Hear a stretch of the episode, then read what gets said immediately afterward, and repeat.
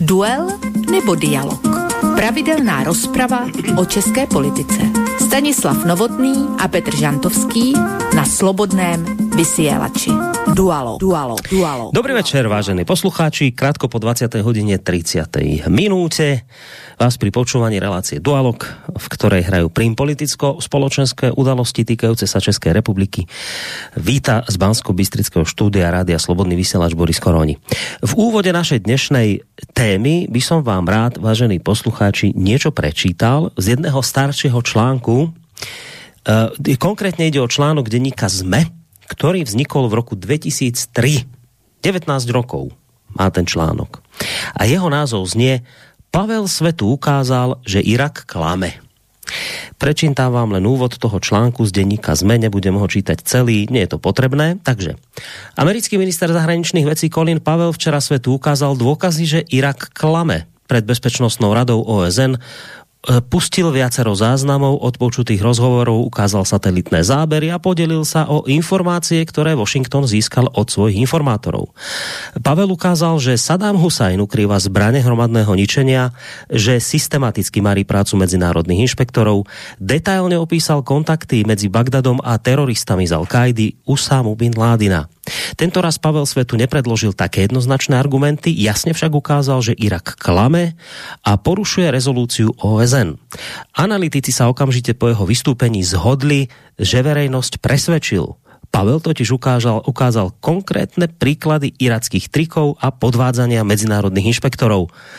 Toľko vážení poslucháči, pár informácií z rozsiahlejšieho článku denníka z roku 2003.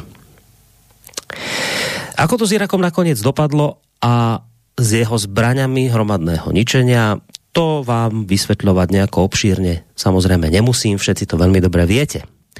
USA prostě oklamali celý svet. Saddam Hussein žiadne takéto zbraně nikdy nemal, ako ale viete, USA napriek tomu do Iraku vojensky vtrhli a napokon vďaka ním bol Saddam Hussein popravený. Pod článkom z roku 2003 deníka ZME, ktorý som vám teraz čítal, je podpísaný istý pán Matúš Kostolný. Keď si takzvaně vygooglite meno tohto pána, tak zistíte, že dnes, po 19 rokoch tohto svojho článku, už pán Matúš Kostolný v denníku ZME nepracuje, pretože aktuálne je šéf-redaktorom denníka N. Áno, dobre, počujete, pán Matúš Kostolný je dnes šéf-redaktor denníka N. Nebudem teraz míňať drahocený čas prehrabávaním sa v aktuálnych článkoch e, pána Kostolného. Posledne som zaregistroval jeho článok o tom, ako veľmi potrebuje Slovensko vojenskú dohodu z USA ako veľmi tu potrebujeme mať na našom území vojenské jednotky NATO, pretože zlo z Ruska nikdy nespí, zvlášť keď je už ten ruský útok na Ukrajinu na spadnutie. Tak to nejako písal pán Kostolný koncom minulého mesiaca, ale vravím, nebudem vás teraz nejak meškať jeho článkami. Skôr by som rád poukázal na to, že pán Kostolný s odstupom 19 rokov od tohto jeho článku o zbrania hromadného ničenia v Iraku dnes šéfuje denníku N, ktorý svojich čitateľov aktuálne zásubuje neustále článkami, z ktorých je každému, kto si ich prečíta, jasných niekoľko vecí. Tak poprvé, absolútne zlo sídli v Rusku. Putin je šéf Mordoru, zemi zla, nenávisti, síry a ohňa. To je prvá vec, o ktorej už netreba diskutovať, lebo to je prostě tak. Druhá vec, ktorú čitateľ denníka N musí pochopiť, je, že Ukrajina je absolútna obeď. Tretia vec, NATO a Američania sú absolútne dobro a spojenci. No a štvrtá vec, Putin už, už, už ide zautočiť na úbohu Ukrajinu. Vlastne to už mal urobiť včera, tak ako nám to sluboval americký prezident Biden, ktorý predsa disponoval absolútne presnými a spolahlivými informáciami svojich tajných služieb. Podobne ako tomu bolo v tom spomínanom roku 2003, keď Spojené štáty tiež mali teda presné informácie o tajných služieb. Od Bidena a potom ďalej z mainstreamových médií typu Denní Gen sme sa zároveň dozvedeli nie len to, že Putin v stredu zaútočí, ale dokonca aj to, ako bude útok vyzerať dokonca bola presná hodina povedaná, kade sa to celé začne a spustí sa to tým, že, že Rusi budú masívne bombardovať Ukrajinu. Denigen sa v tomto smere naozaj pochlapil mnohými jednostrannými propagandistickými článkami a dokonca zašiel až tak ďaleko, že vo svojej tlačenej verzii dal v týchto dňoch na titulnú stránku červené pozadie s veľkým názvom Vojna. S podtitulom Americké tajné služby a západní diplomati varujú, že už tento týždeň by mohlo Rusko zautočiť na Ukrajinu. No, dnes je štvrtok a v hre sú aktuálne už len dve možnosti buď sa ten bajný útok Ruska začal a sme si to nejakým spôsobom nevšimli, alebo sa prostě nezačal, napriek tomu, že nám to s absolútnou istotou tvrdil americký prezident, teda jeho tzv. E, tajné služby a napriek tomu, že o tom, ako o hotovej veci informovali naše média typu Denní Gen, pričom sa vôbec nejako samozrejme neobťažovali tým, že samotné Rusko celý čas tvrdilo, že o útok na Ukrajinu záujem nemá a po skončení vojenských cvičení sa z tohto územia stiahne na svoje základne, tak, tak neviem teraz, čo z týchto dvoch scenárov sa udialo, či sa to deje a nevšimli sme si, alebo sa to nestalo. Iba takéto dve možnosti sú. Toto všetko, čo vám teraz, vážení posluchači, rozprávam, nastoluje veľmi vážne, vážne otázky ohľadom úlohy hlavnoprúdových médií a žiaľ dovolím si povedať aj verejnoprávnych médií, nielen v súčasnej napätej situácii na Ukrajine, ale vôbec v akomsi globálnom meradle. Pretože sa ukazuje totiž, že sa nám naše tzv. strážne psy demokracie zmenili na pitbullov. A presne tieto isté strážne psy, ktoré nás ťahali vtedy v tom roku 2003 do vojny v Iraku, teraz tlačia Ukrajinu do NATO a neváhajú opäť raz hecovať spoločnosť k vojne. Tí istí ľudia, tie isté média, tí istí politológovia, tí istí experti, dokonca tí istí politici. Skrátka, tí istí Matúšovia kostolní, ktorí pred 19 rokmi nemali pochybnosti o tvrdeniach Američanov o zbraniach hromadného ničenia v Iraku, nemajú teraz po opäť žiadnu pochybnosť o tvrdeniach Američanov ohľadom Ukrajiny. Ukrajiny ako obete, Ruska ako agresora.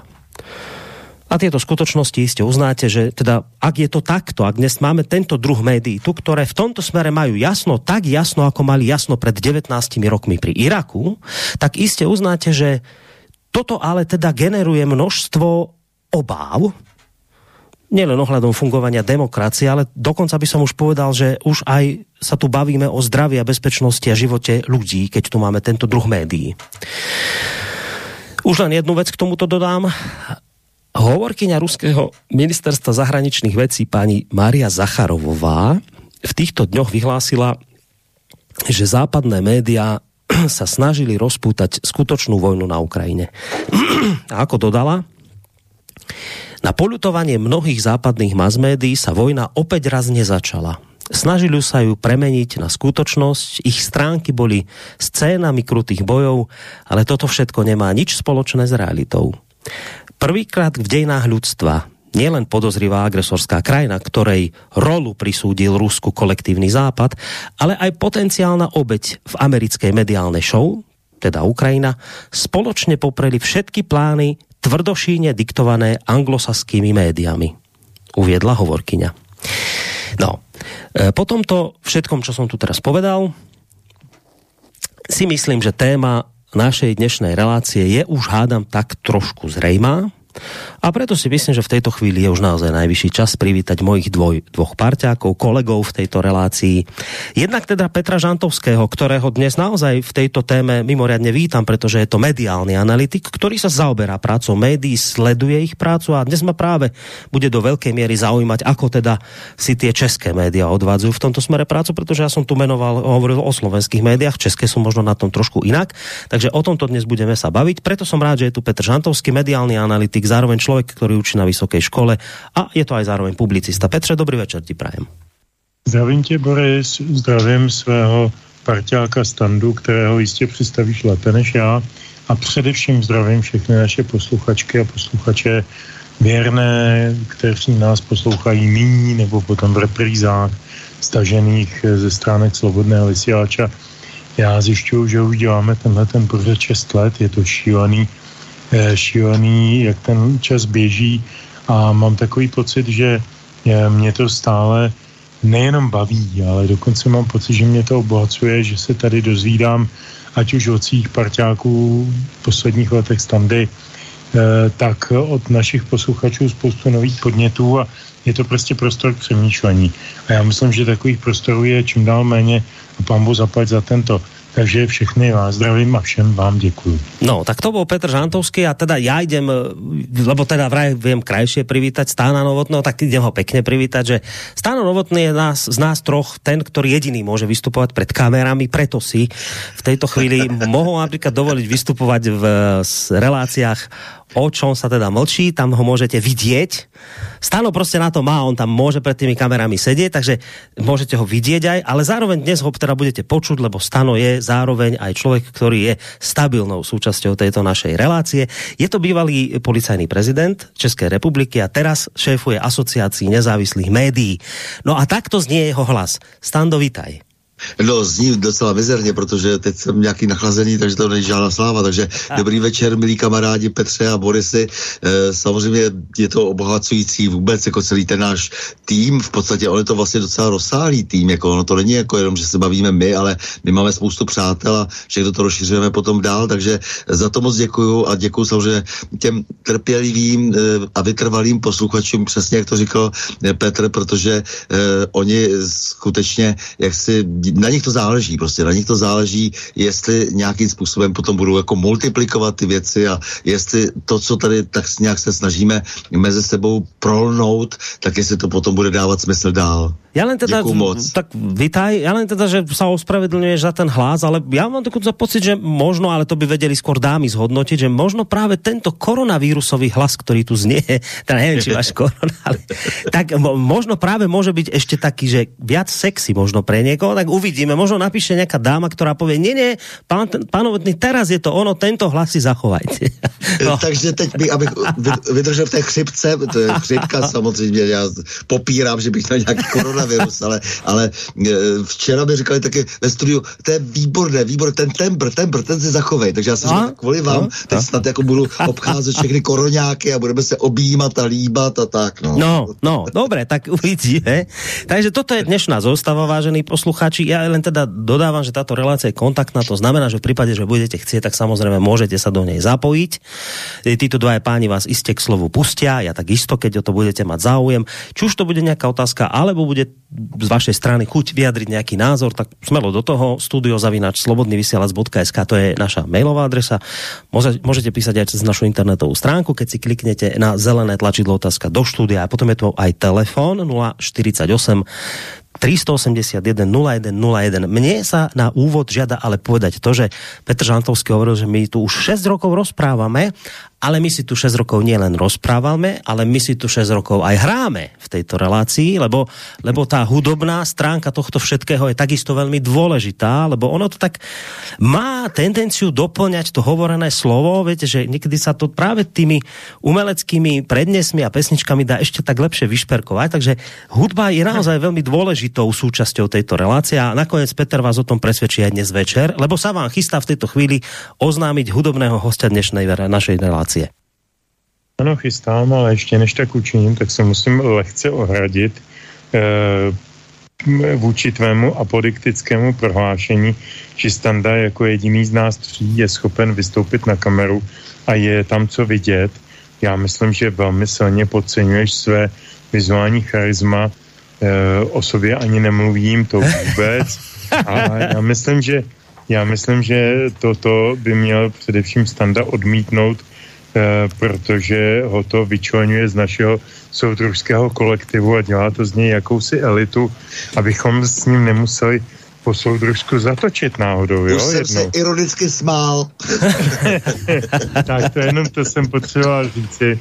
Každopádně, každopádně představím dneska eh, hosta hudebního, už jsme ho tady párkrát měli v různých souvislostech. A já jsem si eh, dneska tu roli hudební dramaturgie zjednodušil tak, že jsem si prostě vzal ten svůj externák, kde mám nějakých 500 tisíc tracků, protože jsem kdysi vlastně rádio, takže mám strašně spoustu muziky k dispozici a, a mezi tím hory české a slovenské muziky a zadal jsem do toho, do toho souboru, do té složky CAS Music eh, slovo válka eh, a slovo vojna. A nejvíce výsledků mi tam vypadlo se jménem Vladimír Merta, což byl písničkář, který já jsem ve svých 16-17 letech neskutečně objevoval a svým způsobem mám vůči němu obrovskou úctu a respektive dnes, i když jsme třeba názorově na jiných polích, ale to není vůbec důležité. Důležité je, co ten člověk dokázal. Já prostě nejsem příznivcem toho, že prostě se má e, buď to milovat nebo zapracovat někdo podle nějakého názoru nebo stanoviska občanského. Prostě ten člověk buď je umělec, nebo není umělec. A pro mě Váďa Merta nikdy nepřestal být umělcem nepřestane, eh, protože v životě napsal spoustu skvělých písní a čtyři z nich jsem připravil dneska i pro nás. Uh, ta první se jmenuje Vojna a mír. Už tady zněla kdysi v jiné souvislosti, ale já myslím, že když se zaposloucháte do těch slov, tak pochopíte, proč jsem je vybral. Protože my se vlastně bavíme tak trošku o neválce. A on tam má verš, soustavně neohroženi, nemají komu by podlehli. To je ikonický verš, který cituju velice často, eh, takže proto jsem na úvod vybral i tuhle písničku, takže před Vojna a mír. No počkej, neválce. To, pozor, už teraz najnovšie zase vravia Američania, že válka bude, že zase na spadnutie, tak to už není neválka, že už bude. tak, tak oni, no ale počkej, však, však. Oni hlavně říkají, že válka by byla, kdyby oni nemluvili. že oni vlastně odradili Putina od té akce díky té své skvělé retorické eh, aktivitě, ale o tom bude jistě říct. Áno, áno, presne tak. Takže o tomto sa porozprávame po pesničke, lebo, lebo tak som si to celé vymyslel, že skôr ako sa dostaneme k tým nešťastným médiám, tak sa tak trošku hádam porozprávame aj, tom, aj o tom celom dianí, ktoré momentálne sa deje na Ukrajine, lebo tak teraz sa ozvala aj čo, čo vám budem hovoriť, po pesničke vám poviem viac. No, tak nás počúvajte.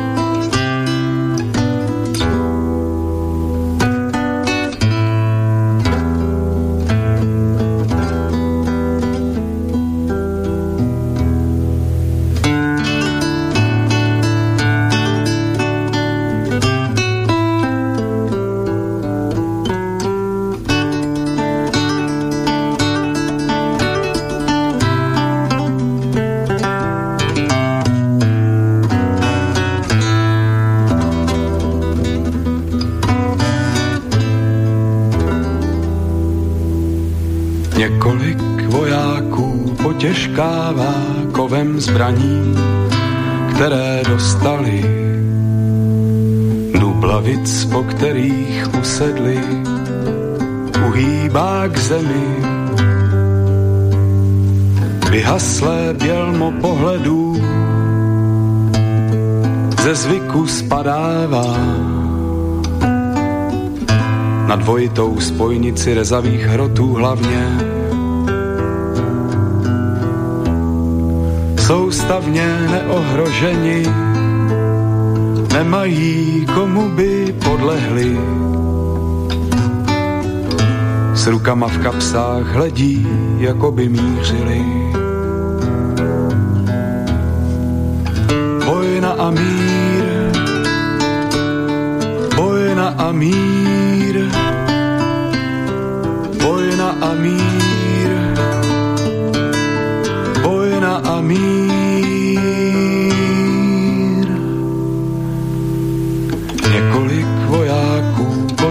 cinkává kovem mincí, které dostali dublavic, po kterých usedli. Padá k zemi vyhaslé bělmo pohledů,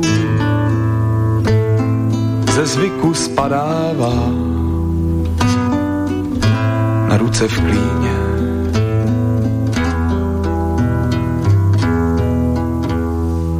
soustavně neohroženi. Nemají kam by se podělit a proto oživují mrtvá slova nebezpečí. V důstojnickém kasinu berou lahve vína stečí. Na nedělních procházkách cvičí stav obležení Učí se vidět stíny tam, kde nikdo není.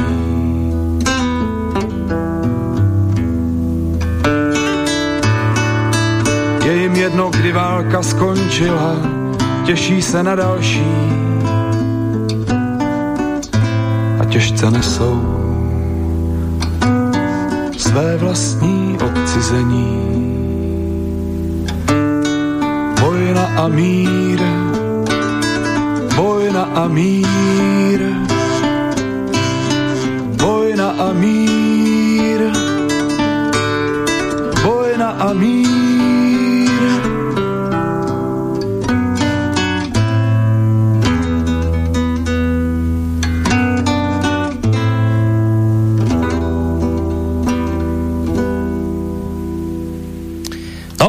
naozaj trefné slova tejto pesničky, keď ste sa do nich započúvali práve vzhľadom k téme, ktorú chceme dnes riešiť. A to je Ukrajina. Ako som spomínal pred pesničkou, robil by som to tak, že dnes by sme sa trošku porozprávali aj o tom dianí na Ukrajine, čo sa tam aktuálne deje a, a potom plynulo k tomu možno od toho, potom sa odpichli k médiám, lebo to je hlavná téma nášho dnešného večera.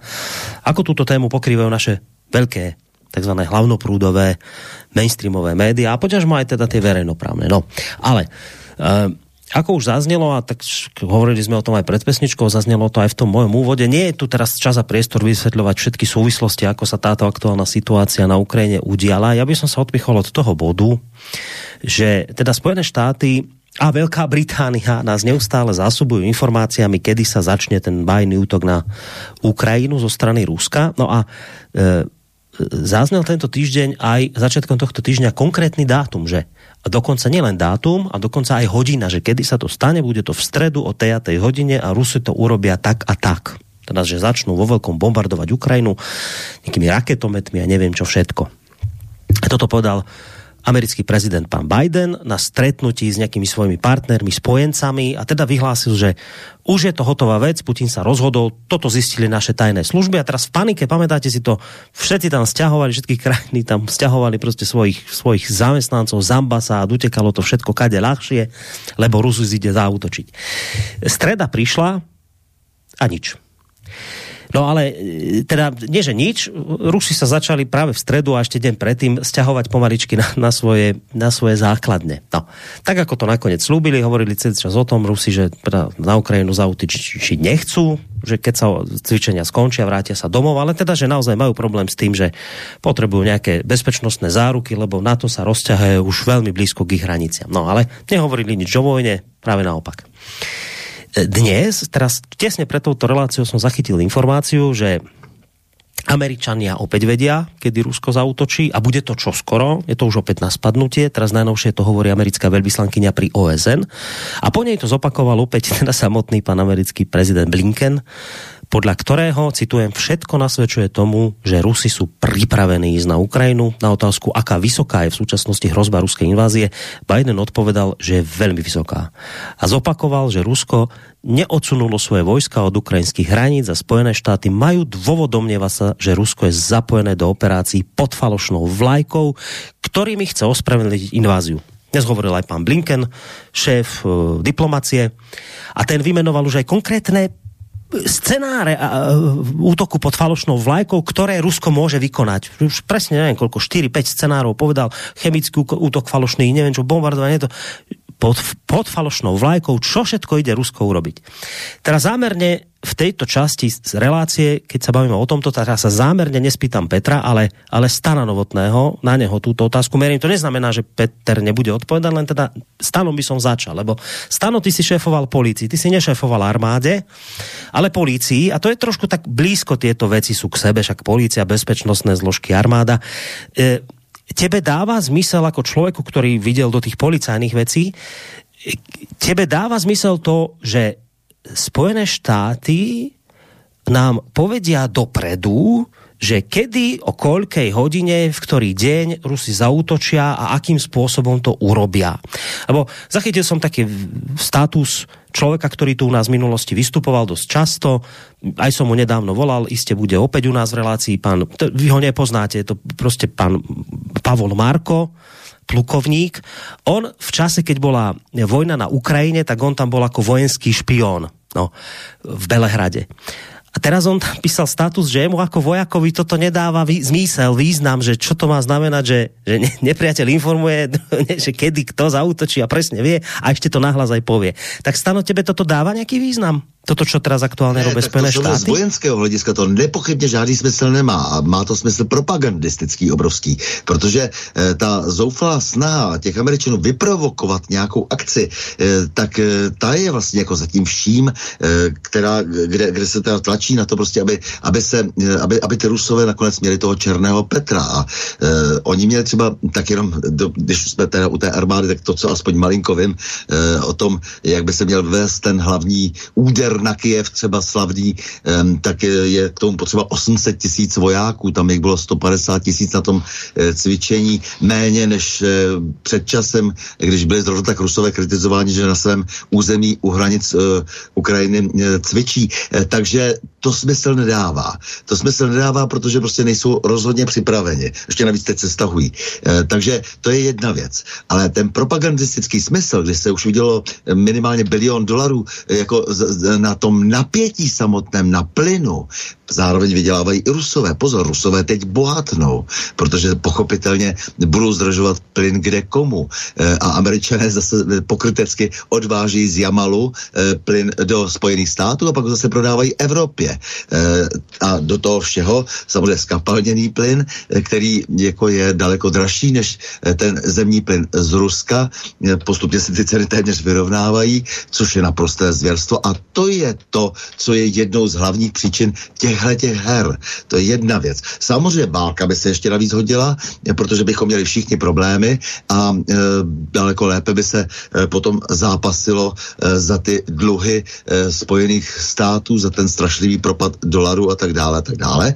Ale to jediné, za co se dnes dá vzít, jsou opravdu ty e, energie, e, ty uhlovodíky a e, to je v té velké hře snad vůbec nejdůležitější. Těch, těch her tam samozřejmě, nebo, nebo těch důvodů je ještě daleko více, ale eh, kdybych to vzal jenom, když jsi se mě ptal teda, že jestli mám blízko teda k té armádě, trošku si to snažím malinko eh, studovat a eh, mám nějaký takový spolek, kde se s experty tohoto druhu eh, často o tom bavím, eh, tak eh, třeba ten, jak jsem říkal, už ten hlavní úder třeba na, na Kiev by znamenal soustředit 800 tisíc vojáků a ty tam najednou nejsou. Eh, takže co to znamená pod falešnou vlajkou?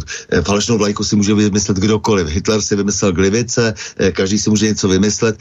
To znamená, že ten prostor se nechává zase těm hrám těch tajných služeb. Navíc ale v té hře zdá, že tentokrát trošku byla ta CIA a vůbec tady jaksi služby Spojených států přehrány eh, malinko, protože ta zdržovací taktika, to nereagování eh, si myslím, že eh, vyprovokovalo spoustu akcí, které odhalily vlastně tu obrovskou krizi politiky a ekonomiky a vlastně toho občanského napětí ve Spojených státech samotných. Eh, konec konců zmiňoval si tady Márie Zacharovou, snad nejlepší je ten její for, kdy ona říká, eh, když eh, právě jako, jak ty spravodajské služby používají, jakou nás třeba respekt a tak, tak v Americe třeba eh, Bloomberg a New, eh, New York Times a, a eh, Sun taky se k tomu přidal, že jo, ti vyhlašovali, kdy vlastně ta válka eh, začne, eh, kdy bude prostě ten úder ruský na tu Ukrajinu, tak Zacharová moc hezky eh, se z nich vystřelila, když říkala včera, no, že by ráda, aby prostě tyhle, ty, tahle ta média, aby jí oznámila, jaké ještě invaze plánuje Ukrajina na letošní rok, že by si ráda naplánovala dovolenou. Eh, jo, takže to docela, docela prostě rozesmalo. Celý svět, to obletělo, ten, tenhle ten její for obletěl prostě celý svět, eh, to znamená, že v podstatě tahle ta část té války, tady se dá říct, jako dokonce, že, že ty Rusové vlastně vyhráli v té hybridní válce, má, ale samozřejmě nic nekončí, napětí trvá dál, přesně jak jsi to říkal, oni potřebují štengrovat tu válku, potřebují ale hlavně udržet napětí a, a v tom všem provazovat spoustu kšeftů, že jo? to znamená, že přinutit takové ty, jak je vůbec říkat těm lidem, jako my máme takovou nějakou tu Černochovou, máme ministriní obrany z e, Lipavského ministrem zahraničí. E, tyhle ty tragikomické figury, e, které vlastně normál, za normálních okolností by se těžko chytly jinde než u pasení vepřů či, či housátek, tak ti tam teď sedí a posílají zbraně někam a vytvářejí vlastně to, to napětí, zvyšují ten konflikt a, a oni tam tak také prodávají ty své rezeté nesmysly, zároveň tam poslali ty Abramsy, že jo, přes nás tady přijeli výhružně, výhružně američtí vojáci, eh, kteří to vlastně nevzali žádnou zkratku, ale eh, trošku se to prodloužili, aby bylo vidět, kdo je tady pánem a, a tak dále. Takže to všechno je vlastně spojeno s tou, s tou celou krizí, ale říkám, to, to hlavní je, že tady je obrovská ekonomická krize, hmm. obrovský průšvih a to je ten hlavní důvod. No a to vojenské hledisko, e, samozřejmě, e, to, to, to vůbec, to, to je tak směšné celé, jako, jo, Rusové nemají zájem nemají opravdu zájem na tom útoku, jenom ta Amerika se snaží vyprovokovat. Není to ani žádné NATO, protože NATO už v podstatě není, NATO je Amerika nebo na to je vlastně ten deep state celý, jako, jo, to už neexistuje v podstatě, to, to je všechno rozrušené, porušené, e, Washingtonská smlouva neplatí a tak dále, takže to je ten průšvih. No, takto to číta Stano, tieto udalosti, Petře, ako to vidíš ty, aj s tými všetkými útokmi slubovanými a, ne, a tí, ktorí neprešli a znova sa slubujú ďalšie. No, tak ako to čítaš ty túto hru? Já mám asi dvě poznámky. Jedna poznámka trošku doplňuje to, co říkal Standa. E, není bez zajímavosti, že v letošním roce čekají Spojené státy volby do kongresu a soudruh prezident se potřebuje ukázat jako triumfátor, jako někdo, kdo něco dokázal, protože on nedokázal dosud vůbec nic, jenom e, poplíst všechna slova dohromady, e, předvěst se veřejnosti jako lehce senilní stařec, který neví, která je a e, je vozen nějakým nebo voděn nějakými loutkovodiči odleva doprava a od zhora dolů, ale jinak je to v podstatě kašpárek. A tento kašpárek potřebuje přesvědčit většinu americké veřejnosti, aby zvolila demokratický kongres. Potíž je v tom, že když bude mít republikánský kongres, tak má po žížalkách, jak se hezky česky říká. Takže bude mít opravdu velké problémy s tím, cokoliv dál prosazovat. To je jeho hlavní zájem. Vedle toho je ten vedlejší zájem, o kterém mluvil Standa, to znamená ten zájem toho, toho vojensko-promyslového komplexu. E, je potřeba udělat válku, protože válka je úžasná investiční příležitost. My prodáme co nejvíc zbraní vládám, protože vláda je vždycky nejlepší dlužník, protože vždycky zaplatí, možná později, ale vždycky zaplatí spolehlivě. Nelze vládu poslat do konkurzu. A e, takže, takže je potřeba vyrobit nějaké zbraně, prodat je nějaké vládě, americké, ukrajinské, slovenské, nevím jaké, a nechat je zničit v tom válečném konfliktu. Protože pak je zapotřebí za A vyrobit zbraně nové a za B na, na tom zničeném území se ucházet e, efektivně o nová, nové investice na takzvané renovaci, revitalizaci, já nevím, je proto spousta krásných politicky korektních výrazů, v podstatě jde o to postavit tu zemi zpátky na nohy, ale o to nikomu nejde.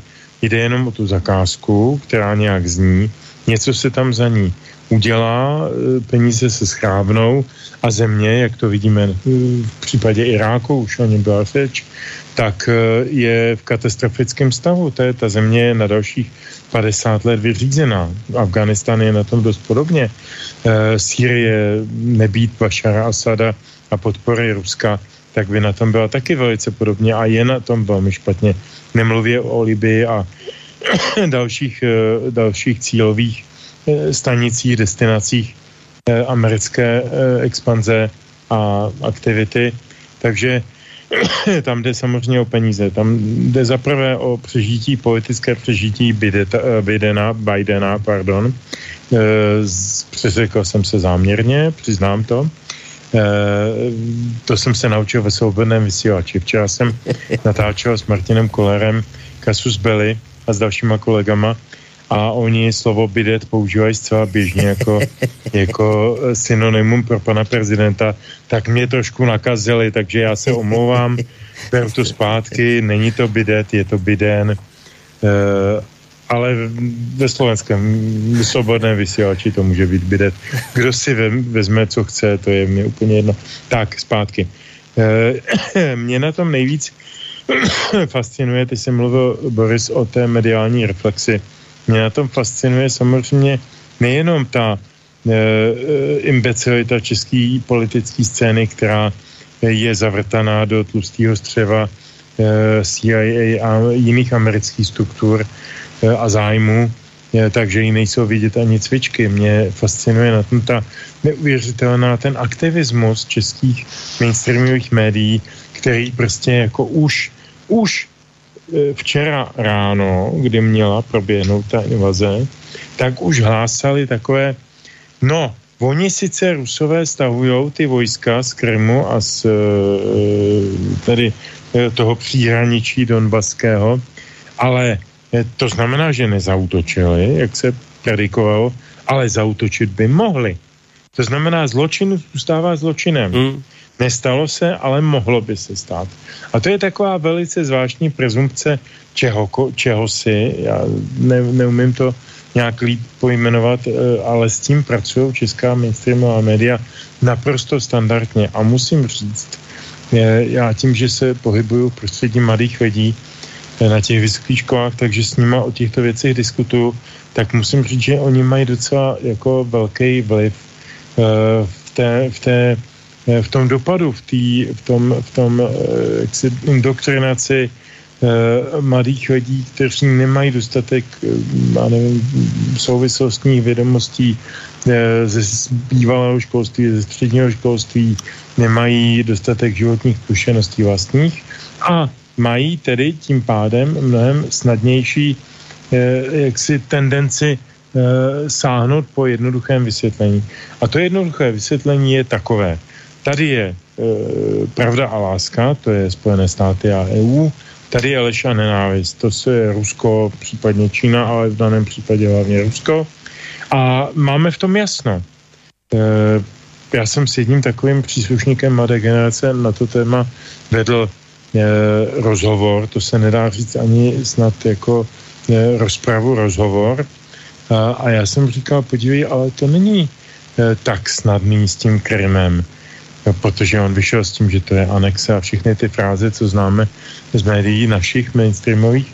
A říkám, to přece bylo jinak, tam byla nějaký referendum, tam je nějaká ústava, tam je nějaký statut jako, jako, e, jako svéprávné jaksi, jednotky státoprávní Krymu, tedy v rámci toho celku ukrajinského, taky je tam nějaká historie, jak se ten Krym dostal z pařátů Turků, jak se potom ze Kateřiny Veliké, jak se potom dostal v rámci Sovětského svazu do, do jurisdikce Ukrajiny, že to byla vlastně úplně formální věc, kterou prostě chtěl Chruščov něco dokázat a mít tam nějakou, nějaký self-promo.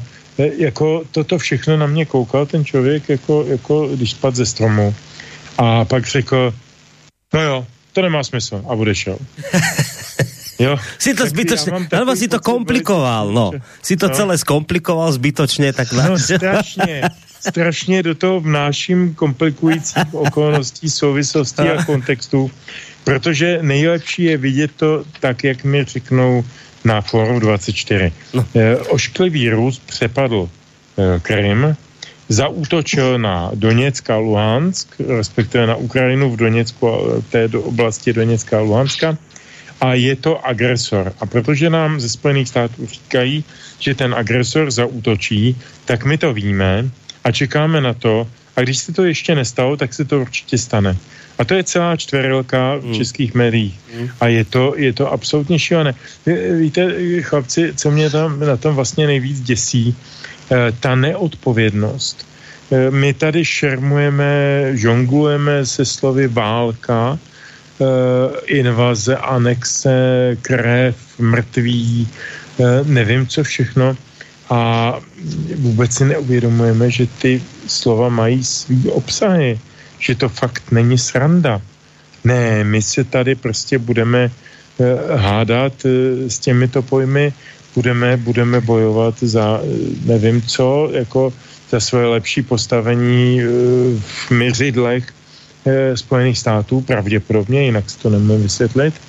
A, a co z toho vzejde? Eh, a ta, to vyprázdnění těch dramatických pojmů, jako je válka, krev, mrtví, hmm. to vyprázdnění těch slov, to mě děsí vlastně na tom vůbec nejvíc, protože to absolutně cynizuje celou tu generaci a ta generace nám dneska vládne. Podívejte se na předsedkyni parlamentu Pekarovou Adamovou nebo bývalou provozovatelku penzionu paní Langšádlovou, která je ministrní pro vědu a výzkum, má na to fakt obrovské vzdělání a obrovskou kompetenci, ale je největší bojovnice a ta už se před časem vyjádřila, že by bylo dobrý na Moskvu poslat eh, jaderný zbraně tak tyhle odborníci o našich životech dneska rozhodují. Mm. No Ježíš Maria. No a média do toho robia to, čo som spomínal v úvode denníku, že ti dajú vytlačenú verziu a tam veľké na celú titulku červená stránka, vojna, tak ako keď, ako keď za protektorátu Čechy a Morava tam bolo, že zavraždili Heidricha, to červená, tom červenom pozadí, to takto, prostě toto tu dnes máme, ale k médiám pôjdeme. Ale predsa len ešte by som ostal na tej Ukrajine a na týchto súvislostiach, lebo bavili sme sa o tom, že, že, že prečo sa toto deje, prečo Američania hovoria dopredy, kto aký, ako zautočí, kedy zautočí. A tak nedáva to zmysel, samozrejme hovoríte propagandisticky to zmysel dáva, ale vojensky nie.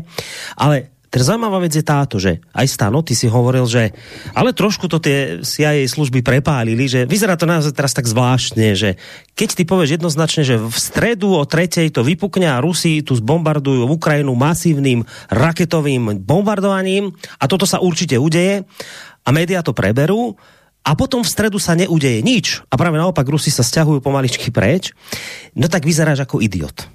A teraz tu, toto je podstatná vec, tu hovorí Eduard Chmelár, politolog, ktorého obaja veľmi poznáte, dobre, Petr, ty si s ním dokonca kamarát, myslím, hovorí vo svojom komentáre, že USA sa týmto svojím jednoznačným tvrdením o tom, kedy ako Rusko zautočí, ktoré potom po nich nekriticky prebrali všetci tí západní prísluhovači spolu s mediálnymi nohsledmi, že sa týmto v podstate tak blamovali, tak sa zhovadili, takú hambu si spravili.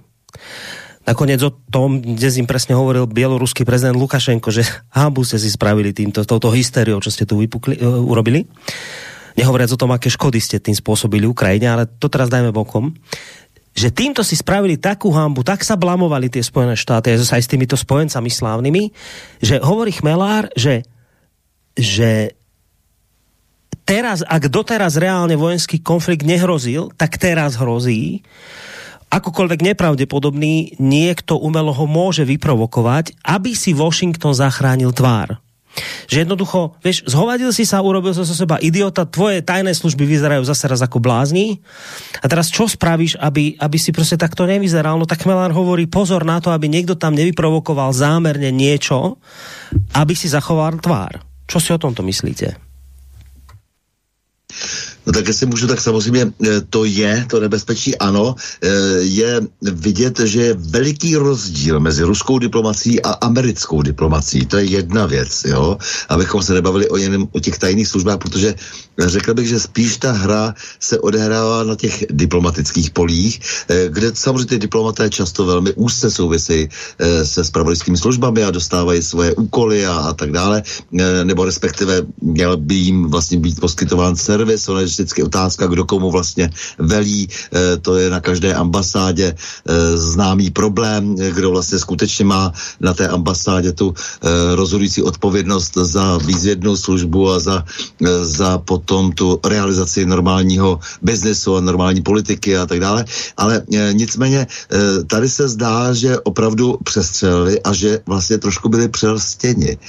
Malinko to vypadá tak, že jako, jo, nechci to, nechci to, to jako nějak jako e, ještě víc dramatizovat, ale že vlastně ty Rusové měli navrh proto, protože měli své lidi vlastně u těch Američanů. A to je velmi, velmi diskredituje.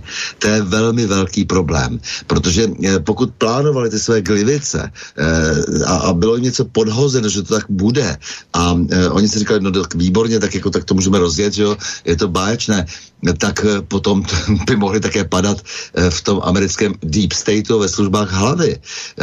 Pokud samozřejmě budou chtět zachránit tu situaci nějakým způsobem, tak se může stát jako to, co jsi říkal, nebo to, co říkal Eduard Chmelár. Je možné, že samozřejmě v takovéhle situaci se potom mačkají ty knoflíky naprosto, naprosto šíleně opravdu opakuju, je to jako triviální, eh, jakmile se dostane potom ta eh, situace do toho, že začnou posuzovat spíše už ty výkonné složky, to znamená generálové, začnou posuzovat situaci na frontě, eh, na té už jako potenciálně horké, tak potom platí jisté typové plány. A to je strašně nebezpečná situace. Protože pak ty politici tahají za krátký, krátký konec provazu, protože najednou někdo vydá někde nějaký pokyn a začne se jet podle scénáře. Hmm. Takže v tom uh, samozřejmě souhlasím, že toto je velmi nebezpečné. Ta hra, která je tady rozběhnutá, já jsem pořád přesvědčen, že vlastně o, to, o ty velký konflikt vlastně nestojí samozřejmě vůbec nikdo, protože jsou tam ty jaderné zbraně, to vlastně ty Rusy chrání vlastně ty jaderné zbraně a nás vlastně svým způsobem také, ale v okamžiku, kdyby se to rozběhlo tak, že eh, vlastně už by to převzali prostě ti, kteří mají konat, no tak je to, je to, je to v háji a, a eh, pak už jako samozřejmě jako může hmm. komukoliv přeskočit. Jako, tak to je, tak to je jednoduché. Tak toto spomínaný Chmelár přesně hovorí, že pozor, že takto sa vždy začínají vojny, aj prvá svetová, že nikdo nechcel, ale potom sa také veci udiali, že zrazu už sa nedalo zabrániť. No a tento istý Chmelár, a to je otázka na, na teba Petře, on hovorí a jasne naznačuje, že, že ten, kto prehráva v tejto, v tejto chvíli je Západ a jeho spojenci, ktorí sa chytili, citujem, chytili do pasce vlastnej hysterickej vojnovej propagandy. Ako to s víťazmi a porazenými v tejto momentálnej situácii, v tejto šachovej partii, ak to tak mám podať, vidíš ty, Petře? Vidím to velice podobně, eh, jen eh, opravdu bych upozornil na to, že eh, tady ta válečná aktivita nebo ta agresivní, ta útočná aktivita není eh, jaksi an z jich, podle mého názoru. Není to o tom, že prostě Spojené státy potřebují nezbytně v tuto chvíli zabrat ukrajinské území, podrobit ho, eh, podrobit ho své jurisdikci, případně ho tedy vsoukat do NATO, to ještě možná ano, ale nejde vůbec o Ukrajinu, jde přece o biznis. Jde o to vystrkat Rusko z různých, eh, zejména evropských ekonomických souvislostí, naskočit tam se svými nabídkami a to Rusko jako, jakoby odstrčit od eh, jakékoliv konkurenceschopnosti. To si myslím, že je úplně klíč ke všemu. Eh, to, že se to Spojeným státům západu obecně nepovedlo, je dáno zaprvé tím, že Spojené státy mají špatné zpravodajské služby. Je mi to jíto, ale zatím na co CIA šáhla, tak to podělala ve velkém stylu. Já si nespomínám na jediný příběh, kdyby zasáhli opravdu efektivně, účelně a ve prospěch nějakého cílového e, řešení. Vždycky to byly nedodělky, já nevím, takové to, to arabské jaro a a můžeme jít i hlouběji do minulosti, kontrast, Nicaragua, eh, kde co, na, co, na co se podíváme, možná jediný efektivní výsledek byl ten Pinochet v Chile v roce 73, když, když teda tam podpořili ten převrat proti komunistickému prezidentovi Allendovi, tak eh, to se, to se jako povedlo a Pinochet tam mm, zavedl nějaký režim, který nějakou dobu fungoval a vlastně svým způsobem funguje do dneška. Ale to je možná tak jediná, jediný příběh, na který bych se vzpomněl eh, z činnosti těch amerických služeb eh, za posledního půlstoletí. Zbytek je blamáš na blamáš. A eh, přeci to ti, ti, kdo to platí všechno, to nejsou američtí občané jenom to jsou především korporáty a zájmové skupiny a banky, bankovní e, struktury, které to platí a který na tom mají zájem, tak to přeci musí vidět. A mm, je to, je to e, podle mého názoru je to, je to velká, velká chyba, velký problém toho, toho amerického postupu, že sází bez hlavě na výsledky nebo doporučení CIA, NSA a nevím koho dalšího, Eh, a, a pak podnikají nějaké kroky a říkají nějaké věci. Teď to mají o to jednodušší, že ten Bidet, pardon, Biden je opravdu eh, člověk, eh, který už má těch duševních sil poměrně málo a říká hlouposti takže, takže jako s ním je to snadší, že ano. on prostě se naučí, nebo se mu dá nějaký papírek, on to přečte a, a je problém na světě. No, on je prostě jedním ze tří nejsilnějších mužů na světě, tak prostě umí vytvořit problém. Ale všichni ostatní se mu smějou. A já myslím, že se mu bude smát i jeho vlastní americký e, takový to prostředí donátorský nebo financ, finanční a že ho velmi rychle vymění a teď oni budou mít velký problém. Takže Kamala Harrisová je zrovna takový pako. To je prostě ultramarxistka, jako naprosto šílená levičačka, absolutně až za roh. A to jako není možné pustit jako do nejvyšší výkonné funkce ve Spojených státech. Tak kde teď vezmou nějakýho, když to, když to uh, zjednoduším, když za, zavraždili Kennedyho, tak tam měl Indona B. Johnsona. Uh, můžeme na něm mít nějaký názor, Eh, zpravidla negativní, protože to nebyl žádný velký vzdělanec, ale, ale prostě nahradil toho prezidenta a fungoval v jeho pozici. Ale kdo teď nahradí Bideta, to fakt nevím. No já ti po, eh, poradím, teraz som, teraz ťa upokojím, majú náhradu a berme to samozrejme tak sarkasticky. Majú náhradu, náhrada sa volá Sem, hovorí si oni a mierí do Bieleho domu. Teraz som zverejnil. Jo, jo, jo, jo, Poznáš, videl si, taký pekný a teraz, že tuto to, on nosí lodičky, taký naružovaný, je tak vyholený v holohlavy. Americký prezident Joe Biden vymenoval, to je po, nového poradcu pre ministerstvo energetiky táto osoba a preto hovorím táto osoba, lebo tento sem o sebe tvrdí, že je nebinárny a hovorí o sebe v tretej osobe množného čísla oni. No a tento pán, ktorý teraz šéfuje, je poradcom pre na ministerstve energetiky, toto oni, čo tam je, tak toto oni chce teda aj byť prezidentom Spojených štátov amerických. Ja som teda dal k tomu taký kontár, že možno budú mať Spojené štáty konečne prezidenta, ktorého si zaslúžia a nech nám teda sem odpustí, že sme nevedeli to slovko prezident vyskloňovať správným spôsobom, ale ľudia, ktorí v 19. storočí uzákonili spisovnú Slovenčinu, nepočítali s tým, že sa ľudstvo až takto veľmi zblázni a preto nie sme celkom s našou rečou pripravení správne skloňovať ľudí, ktorí si hovoria oni. Takže toto mierí, toto oni mierí do Bieleho domu, takže možno túto náhradu budú mať po pánovi Bidenovi. Bidenovi. Ale no tak to já si myslím, že to je správné. Jak si říkal, je to mm, podle toho hesla každý národ si zaslouží takovou vládu, jakou, jakou si zaslouží. E, já myslím, že Spojené státy jsou dneska ve stavu, že jejich optimálním lídrem může být tohleto oni, já jsem se na to oni podíval na mnoha různých e, internetových e, zdrojích a je to fakt e, jako šmakovný, je to zlat, zlatíčko sladoušek. Já bych to přál do každé rodiny, každý genderový aktivistky kdekoliv ve světě, aby je tam tohleto oni trošku prohnalo a trošku je poučilo o světě, Možná, že by je pak přešly ty všechny kraviny, co říkají, ale to už odbočujeme od tématu. Každopádně ten člověk je, prosím, a e, nejenom, že je poradcem pro energetiku, on je poradcem pro jadernou energetiku. To je mnohem podstatnější. A bacha na to, jo, protože tento, tento zjev oni bude tedy, protože zabit bidet tomu nerozumí, tak bude zabit a rozhodovat o vývoji americké jaderné strategie. A to není sranda. jako, no. To sme házenci. Sp- poďme späť k vážnym veciam. Uh, obaja ste teda, ešte teda pred pesničkou, keď sme pri Ukrajine, obaja ste v podstate vyjadrili ten názor, je to zrejme z toho, čo hovoríte, že v tejto chvíli tým prehrávajúcim v tomto celom spore je Západ, ktorý sa blamoval.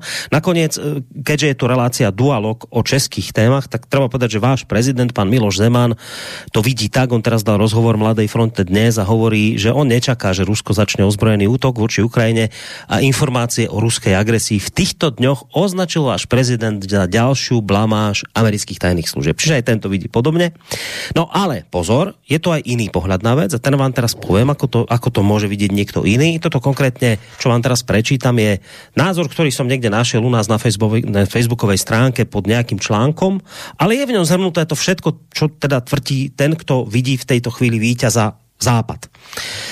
No, takže prečítam tak, ako sa to objavilo u nás na Facebooku. Rusi to posrali na celej čiare, zbytočne nabudili NATO, aj armádu Ukrajiny, zbytočne dokázali svoju nevypočítateľnosť. Putin navyše obmedzením dodávok plynu dokázal, že energie mieni rovnako ako v roku 2009 využívať na vydieranie a výsledkom je iba to, že odteraz bude NATO v strehu. Koncom týždňa sa rozhodne o trvalom umiestnení po CCA tisíc vojakov NATO v Rumunsku, Bulharsku, Maďarsku a na Slovensku.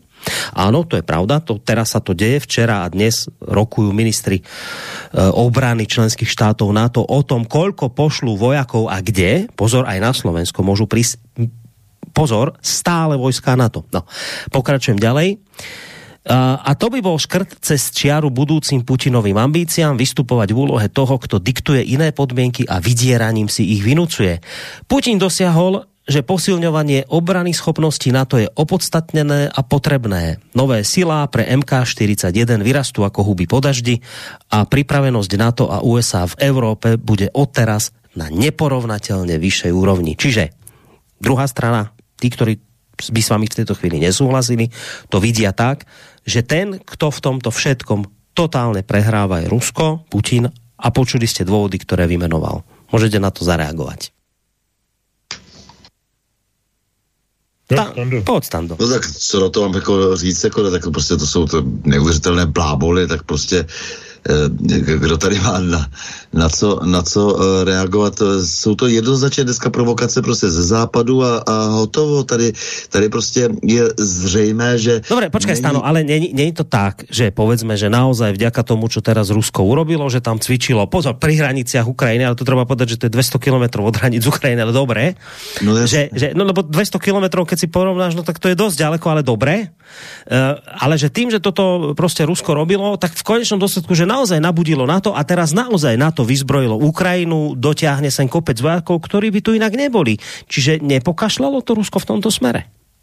Ale ne, no tak samozřejmě e, ta retorika, to, že vlastně v rukách vlastně toho, toho deep stateu je, jsou média, no tak samozřejmě tak ta média e, mají rozehrát tuhle tu hru, aby se to tady mohlo obsazovat a tak dále. S tím ty Rusové nic neudělají, ty Rusové mohli jenom sehrát nějakou svoji roli. Jak říkám, eh, jsem přesvědčen, že eh, dokonce eh, zkazili vlastně tu spravodajskou hru těch Spojených států tím, že pravděpodobně jim i dokonce nějaké informace podhodili, ale rozhodně to není tak, že by to bylo, že, by oni vlastně jako byli teď na nějaké velké vině, protože oni nemají v ruce ty, ty, ty mediální molochy, které samozřejmě mohou neustále válcovat veřejnost, byť jsou stále méně věrohodná eh, ta média, byť stále se zdá více, že se eh, objevuje poptávka po eh, fakticitě a ne po těch blábolech, po těch frázích. To je opravdu, zdá se, že to je trend, jako to je teď na velký výzkum, ale je to trend, že všechny ty CNN a BBC a New York Times a tak jsou opravdu na sestupu. lidé, lidé už to mají opravdu dost to lhaní, jako jo, ale to je jejich práce. To je prostě jejich práce a s tím ti Rusové nemají v podstatě nic společného. Mm. Dobré, tak ty to vidíš takto, Petře? Já to vidím velice podobně a myslím, že by bylo správné místo, abych du duplikoval standové názory, tak abych uvedl další písničku. Aj, to je jedna z vecí, ku ktorej som ťa chcel práve vyzdvať. Vyzerá to, že buď mi čítaš myšlienky, alebo už zkrátka si pochopil scenár tejto relácie. ne, já myslím, že už mám prostě ten, ty, má, jak, jak máš ty čipy, víš, jako na COVID, tak už jsem se napojil a heknul jsem ti mozek a už vím, co čekáš. Takže Prečítal si všetku tu azbuku, čo je tu v mojom mozgu a už si to dekodoval a ideme na to. Já, já jestli ještě můžu k tomu Vláďovi Mertovi, jako jo, jako eh, pouštět Petr, tak eh, mě vždycky fascinovalo, protože jsem ho znal dobře a ještě z konce 70. let a tak dále, jak vlastně on vždycky měl ty mindráky, že není dobrý kytarista, že není dobrý bluesový kytarista a tak dále. Opak byl pravdou. Byl to opravdu jeden z nejlepších z toho šafránu tehdy a tak dále. Um, jo, tak bez ohledu na to, co si potom myslel dál, ale tehdy to bylo nesmírně účené a krásné a já jsem měl velmi rád. Také pěkné. no. Děkuji za tohle podpoření. Já teď pustím písničku, nebo Boris pustí písničku, která se jmenuje Třetí perníková válka a je starší, než jsou ta 70. leta. Je to z období, kdy byla Merta na e, pobytu ve Francii natočil tam první svoje solové album a v podstatě byl na začátku všeho, co potom pokračovalo. Avšak jak si mnoho těch písniček přežilo svým obsahem do dnešních dnů Eh, i když třeba ta interpretace, jak uslyšíme, je velice mladistvá, ten kluk měl tehdy, já nevím, nějakých 25 let a je to na tom slyšet, ale, ale už tehdy byl tam ten talent naprosto evidentní. Takže je třetí perníková válka.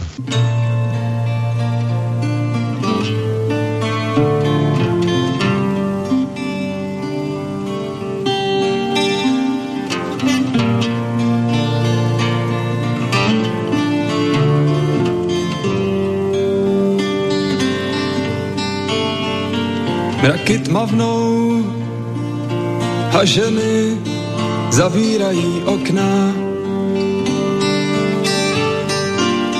Ze starých domů se sype sváteční hudba a odhozená slova se vrací zpátky nad mou hlavu. Zdá se, že začíná třetí perníková válka.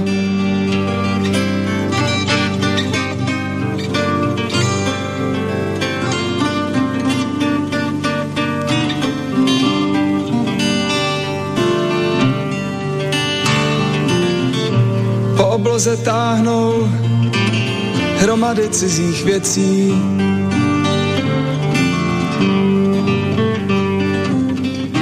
Z nebes je posílají bledě modří anděle až k nám. A můžeš si z nich vybrat všechno, co si budeš přát.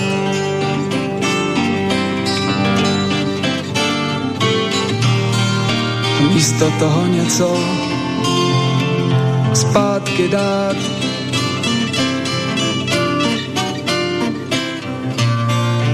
můžeš si z nich vybrat všechno, co si budeš přát.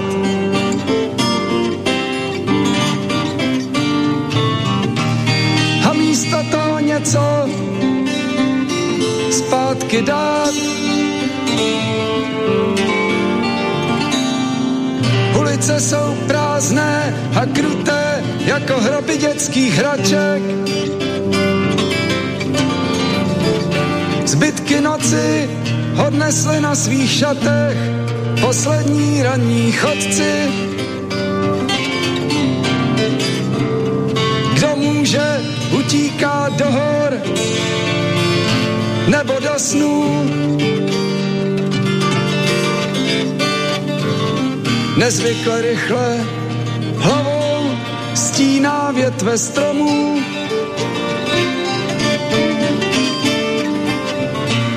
se, že začíná třetí perníková válka.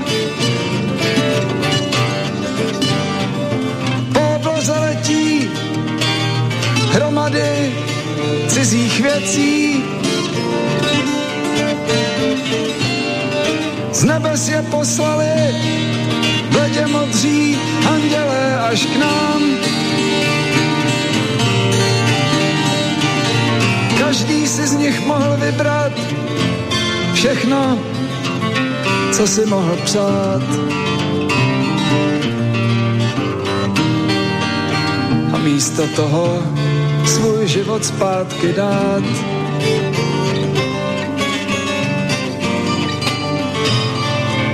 Tak začala třetí perníková válka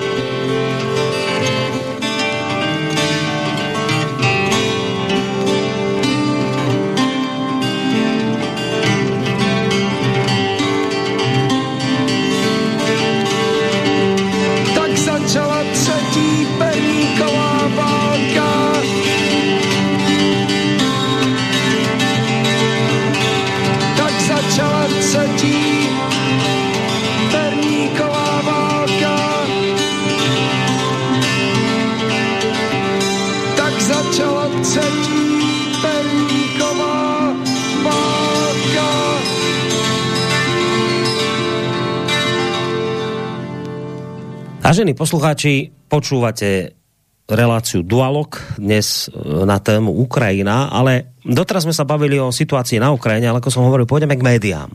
V tej druhej časti, ktorá sa práve teraz začína. A k tomu, ako vlastne média si v tomto smere plnia alebo neplnia svoju úlohu. Predtým, ako sa do tejto témy zahryzneme, tak mi dovolte povedať, že táto relácia je samozrejme kontaktná. Môžete nám posielať svoje otázky alebo postrehy, názory na mailovú adresu studiozavinačslobodnyvysielac.sk Vidím, že sa tam už niečo objavilo, takže samozrejme pomaličky sa k tým mailom dostanem, ale počkajte, kým teda otvorím túto druhú tému. E, takže mail je studiozavinačslobodnyvysielac.sk je možné písať aj cez našu internetovú stránku po kliknutí na zelené tlačidlo otázka do štúdia a potom v závere, niekde tak pred koncom relácie, ak budú aj nejaké telefonáty 048 381 0101. Ideme teraz tým, teda k tým médiám. Dnes je to teda naozaj tak, e, a táto situácia podľa toho, čo hovoril v úvode aj Petr, ktorý média české sleduje, je zrejmá teda aj v Českej republike, že je to prostě tak, že naozaj máme tu média, u nás na Slovensku Denigen, ZME, Aktuality, tak trošku už aj pravda. Vy zase v Českej republike máte svoje média, ktoré prostě pri ukrajinskom konflikte podobne ako pri iných témach, ktorých nejakým spôsobom figurujú USA alebo NATO, naše transatlantické hodnoty a evropské hodnoty, tak oni prostě naozaj v týchto témach skutočne informujú jednostranne. Nenájdete v nich prostě ani náznak nejakej objektivity. Povedzme, že by urobili rozhovor s protistranou. Nič také tam nie je. Oni teda to obhajujú tým, že sme prostě členovia NATO, sme pevne ukotvení členovia NATO, patríme na západ, Spojené štáty sú náš strategický vojnový, pa, vojenský partner, ne vojnový, vojenský partner, obranný partner, preto s nimi uzatvárame obranné dohody. Nemáme nikoho tak silného partnera ako Spojené štáty, to ukotvenie je prostě pevné, jasné, dané. Naopak, keď sa pozrieme na Rusko, to nás dokázateľne ohrozuje prostě problémy všade možné s plynom, teraz na Ukrajine vojensky ohrozuje, no zle prostě celé. Inými slovami, tieto média tvrdia, že sú na správnej strane, na strane mieru, ktorý ale sa dá dosiahnuť jedine tým, že budeme tvrdí na Rusko a že ho odstrašíme načnou jednotnou, a vojenskou silou, keď budeme držať spolu, keď spojenci ukážeme, že prostě sa nebojíme, lebo Rusko to je taká špeciálna krajina, že ono rozumie len sile a ničomu inému. Nemôže, s nimi nemôžete jednať slušne a normálne ako s ľuďmi, oni prostě sú tak zadubení, že na nich len silou môžete ísť. No. Takže zkrátka dobré, my tu máme mainstreamové médiá, ktoré už majú v tomto smere jasno, Nemožno od nich očakávať v tejto veci naozaj vôbec žiadnu objektivitu, absolútne žiadnu snahu o nejakú nestranosť, prostě naozaj vidíte tam jednostrannosť absolútnu. A teraz, tieto média ale majú svojho majiteľa, majú svoje hodnotové zameranie, majú svojich finančných donorov, takže je jasné, aké hodnoty oni presadzujú. Oni sa tým ani netaja. Teraz tá otázka, to je na teba, Petře, ako na človeka, ktorý sa zaoberáš médiami, vyučuješ veci o médiách, je v poriadku. A túto otázku sme riešili viackrát, ale teraz pri týchto vojnových záležitostiach je to o to ako keby naliehavejšia otázka. Je to v poriadku, keď my v demokracii máme médiá, ktoré sa už ani nehrajú na to, že budú robiť nejakú objektivitu, nestranosť. Oni prostě ti rovno povedia, áno, my máme svoje hodnotové zameranie. Čiže inými slovami, e, je v poriadku, keď my v demokracii máme médium, ktoré vymení objektivitu za jednoznačnú hodnotovú orientáciu, že zkrátka ti povie, my sme prostě prozápadne orientovaní, my sme takýto iní, nebudeme od nás nič iné, neočakávajte. Ak chcete niečo iné, nájdete si iné médium, ktoré je inak zamerané. Je toto v poriadku, Petře, v demokracii? Tak e, to je samozřejmě sugestivní otázka, na kterou lze odpovědět pouze ne. Není to v pořádku protože to není rys demokratické spoločnosti. No počkaj, prečo to není v pořádku? Však teraz, no, prepáč, že ti do toho skáčem, ale hneď ti niekto povie, no prečo by to nebolo v poriadku? Však v demokracii si každý môže založiť nejaké svoje médium a keď niekto nemá pro, prozápadnú orientáciu, nech si založí médium s inou orientáciou a tieto názory sa budú mediálne vyvažovať. Prečo by malo ale nějaké médium? To je, to je samozřejmě pravda, ale musíme do toho zapojit třeba veřejnoprávní média která jsou vlastně hlavním tahounem toho, toho směru propagandistického, od kterých se také derivují různé další názory opakované jinými soukromými médii, které tvrdí o sobě, že jsou nestraná, nezávislá. Chtěl bych vidět jejich financování, že ano, když mají takovou čtenost, jakou mají, to znamená opravdu, eh, opravdu velmi nízkou, a eh, přesto tam mají třeba, já jsem studoval tuhle eh, případ portálu Forum 24, který nefiguruje ani na oficiálním Eh, oficiálním eh, takovým shromaždičti údajů o čtenosti eh, jednotlivých portálů, to je netmonitor.cz a ten Forum 24 tam nenajdeš a přesto oni mají nějaký 12 nebo 14 redaktorů, dalších 25 e, přispěvatelů pravděpodobný, e, pravidelných, pardon, a to jsou prostě statisíce měsíčních nákladů jenom na, na honorářích nebo osobních nákladech, Eh, které si samozřejmě v žádném případě nemohou vracet způsobem přes inzerci nebo přes nějaký jiný regulární tržní eh, princip. To znamená, jsou dotovány někým, tím to oni nepřiznají, protože protože k tomu nejsou nuceni, protože ti, kdo je dotují, ti, kdo z jejich uh, provozu tí, kdo mají ten politický profit z toho, Eh, co se tam povídá, nebo jak si, komu je tam dáván prostor, no tak jako nemají potřebu eh, odkrývat, eh, jak to doopravdy je, jak je to financováno a z jakých důvodů. Čo je to? To je jedna věc. Druhá věc. Já mám takový strašně jednoduchý a velmi aktuální příklad. Tak už tebou, myslím, Boris, jednou jmenovaná Eh, firma nebo agentura Globsec. Já si to tady přesně najdu, protože jsem se tím zrovna dneska zabýval. Eh, tak eh, nedávno udělala průzkum, ze kterého plyne okamžik vydrž, já to hnedka otevřu, ze kterého plyne, že kritické výhrady vůči západu e, zastává 58% dotázaných z toho průzkumu. E, nekritický vůči západu je 33%. E, eh, vedle toho je zajímavý výsledek, že těch 58% dotázaných má také velký problém s tou neidentifikací nebo identifikací se Západem, ale nechce se ani identifikovat s Východem. Čili celý ten debilní narrativ našeho ministerstva vnitra a dalších organizací o tom, že prostě kdo nemá rád Západ nebo je kritický nebo vůbec vysloví nějakou domněnku, že prostě všechno na západě není úplně ideální, tak je automaticky kremelský eh, vyslanec, šváb, eh, eh, špion, nevím co, propagandista a, a tím pádem je s ním zatočeno, jak zaslouží. Ale ono to není pravda. Tady vyšly jaksi ty procenta ve prospěch nějaké identifikace s východem 2%. Dvě, slovy 2%. Eh, většina tedy říká, že by chtěla být něco mezi. Něco mezi západem a východem, z čehož eh, vyplývá v, té, v tomto jaksi materiálu ten vyšegrádský prostor. Česko, Slovensko, Polsko, Maďarsko, případně budoucně třeba Slovensko, Chorvatsko, Srbsko, možná i Rakousko, kdo ví. Eh, v zásadě je to prostor téměř identický s eh, hranicemi rakousko-horské monarchie. Ale to je jenom taková náhoda, myslím si. Eh, každopádně se tady prostě lže ve velkém stylu a naše média nám tady tvrdí, že kdo není s námi, je proti nám. Kdo není s námi, s naší úžasnou západní liberální demokracií, je automaticky Putinův slouha. Není tomu tak. A dokonce to vychází i z průzkumu jejich vlastních organizace Globsec. Tak co k tomu dodat? Áno, toto boli uh, prieskumy, ktoré sa robili aj u nás a u nás to dopadá na Slovensku katastrofálne. Vždy, my, sme, my sme úplne najkatastrofálnejší zo všetkých krajín, tuto najbližších a V4 dokonca. My sme najproruskejší. My, ja som si teraz zámerne, ne zámerne, ja som si nevyťahol tie prieskumy.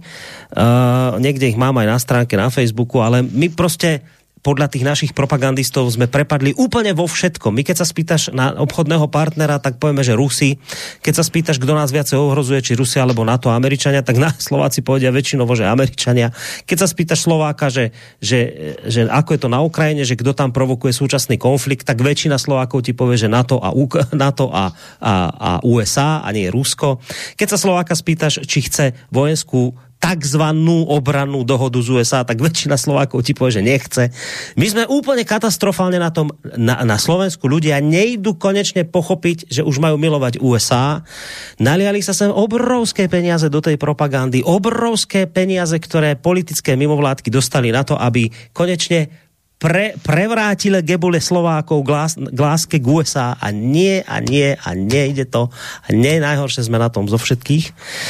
A čo je zaujímavé je, vieš, že, a to súvisí s médiami, že naša pani, napríklad taká Todová z denníka N si nedávno zavolala takú aktuálnu hviezdu. My máme momentálne dve hviezdy veľké na Slovensku, mainstreamové. Najväčšia hviezda, nedotknutelná svetica mainstreamová je pani prezidentka Zuzana Čaputová. To je, to je človek, ktorý sa z našich médií mainstreamových nedočká, nedočká ani jednej jedinej kritickej otázky. To je človek, ktorého naše médiá natoľko milujú, že ho len tak ofukujú, podopierajú, hladkajú. To je nič. To, to úplne nič. A potom hneď druhá hviezda za ňou je momentálne e, americký minister zahraničných vecí, ktorý sa náhodou ocitol na Slovensku, volá sa Ivan Korčok a tento pán je rovnako veľký, veľký prostě libling momentálne nášho mainstreamu. Počkajte s telefonátmi, heň vám zdvihnem. A teraz pani Todová z denníka N robila s pánom Korčokom na túto tému rozhovor, kde mu teda prezentovala tieto katastrofálne čísla, ako to dopadlo so Slovákmi, ako to dopadá každý rok so Slovákmi, katastrofálne. A teraz, že, vieš, toto je zaujímavé, že ona sa nespýta toho Korčoka, pani Todová, že, že pán Korčok, a čím si vy vysvetľujete, že, že Slováci že takto vždy rozhodnú, že čo v tom môže byť? Viete, že nerobíme niekde chybu? Že prečo sú Slováci... Ona sa toto nebude pýtať, to je, to je otázka, ktorá nezaznie. Ona sa spýta prostě niečo v zmysle, ako sa to mohlo stať? A teraz príde tá odpoveď v zmysle, no prostě tu sú Slováci pod vplyvom... E, konšpirátorov, dezinformácia. Toto a teraz rozbehnú s, redaktorkou debatu o tom, čo sa s tým dá spraviť, aby konečne tento vplyv dezinformátorov a konšpirátorov a rozvracačov našej liberálnej demokracie skončil. Vieš, že, že to vidíš na tých médiách, že oni, oni, oni absolútne, čo tým chcem povedať, oni idú absolútne v rozpore s voľou väčšiny, a ešte tu vôľu väčšiny nie, že, nie len, že akoby nerešpektujú, oni na to prostě v demokracii kašľú, lebo Slovák to nechápe, on sa rozhoduje zle.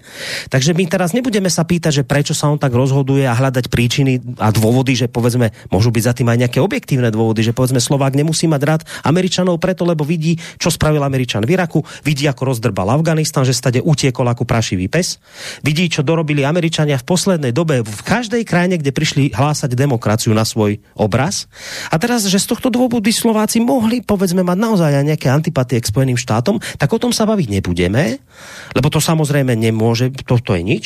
Ale bavíme sa o tom, prečo sú Slováci takí sprostí a zadubení a ako my nerozumieme tejto krajine. Čiže naše mainstreamové médiá sa dostávajú akoby do stále väčšieho rozporu s vôľou väčšiny, ktorej oni nerozumejú, ktorú oni majú tendenciu akoby naprávať a v zmysle teda tom, že no, poďme sa baviť o tom, ako pridať, kde čo treba spraviť, aby Slováci konečne to začali chápať. Tak to je jako také doplnění toho, čo si hovoril ty, Petře. Tak já k tomu jenom velmi krátce. Uh, oni těží z toho, já nevím jak na Slovensku, ale myslím, že ano, že je to podobné. U nás uh, je tady nějaká, nějaký výsledek voleb, který ve 200 člené poslanecké sněmovně znamená 108 pro vládní koalici a zbytek pro opozici. Čili oni jsou velmi arrogantní a oni neberou ohled absolutně na nic a jdou na tvrdo proti, eh, proti eh, jakékoliv vůli, ať už si ji vyčteš z nějakých průzkumů nebo z čehokoliv jiného, proti vůli toho občana Prostě protože oni se konečně dostali po osmi letech čekání k tomu koritu a to chtějí udržet, to za A. A za B jsou tedy navěšeni na ta evropská a americká vemena, která jim zajišťují právě plnost těch koryt. Je to strašně jednoduché. A jako já bych, já bych se nad tím nějak ani neporušoval, protože tohle známe z komunismu, tak tehdy ty soudruzi jako chodili pro moudra do Moskvy, tyhle soudruzi chodí pro moudra do Washingtonu. Teď to známe, jde jenom o toto přežít a trošku, aspoň trošku důstojně. No, my jsme sa, ale teraz bol dlhšiu dobu Stando ticho, tak samozrejme to, o čom sme sa teraz bavili a tie otázky sú smerovaného aj na neho, Stando, tak to je to, otázka na teba, vieš, že ja som sa pýtala naozaj teraz, ale, ale tak vážne, nie je sarkasticky, ani nie je tak, že som to nemyslel nejak vážne, ale naozaj, že, že či je v poriadku, keď máme v demokracii média, ktoré proste a sú mainstreamové, ale hovoria, my sme takto zameraní, od nás nič iné nečakajte a keď chcete čakať niečo iné, tak v demokracii si môžete založiť svoje médium médium, alebo potom tu máte verejnoprávne média a tie sú vyvážené a bla, bla, bla. Čiže Čiže ako to ty vidíš?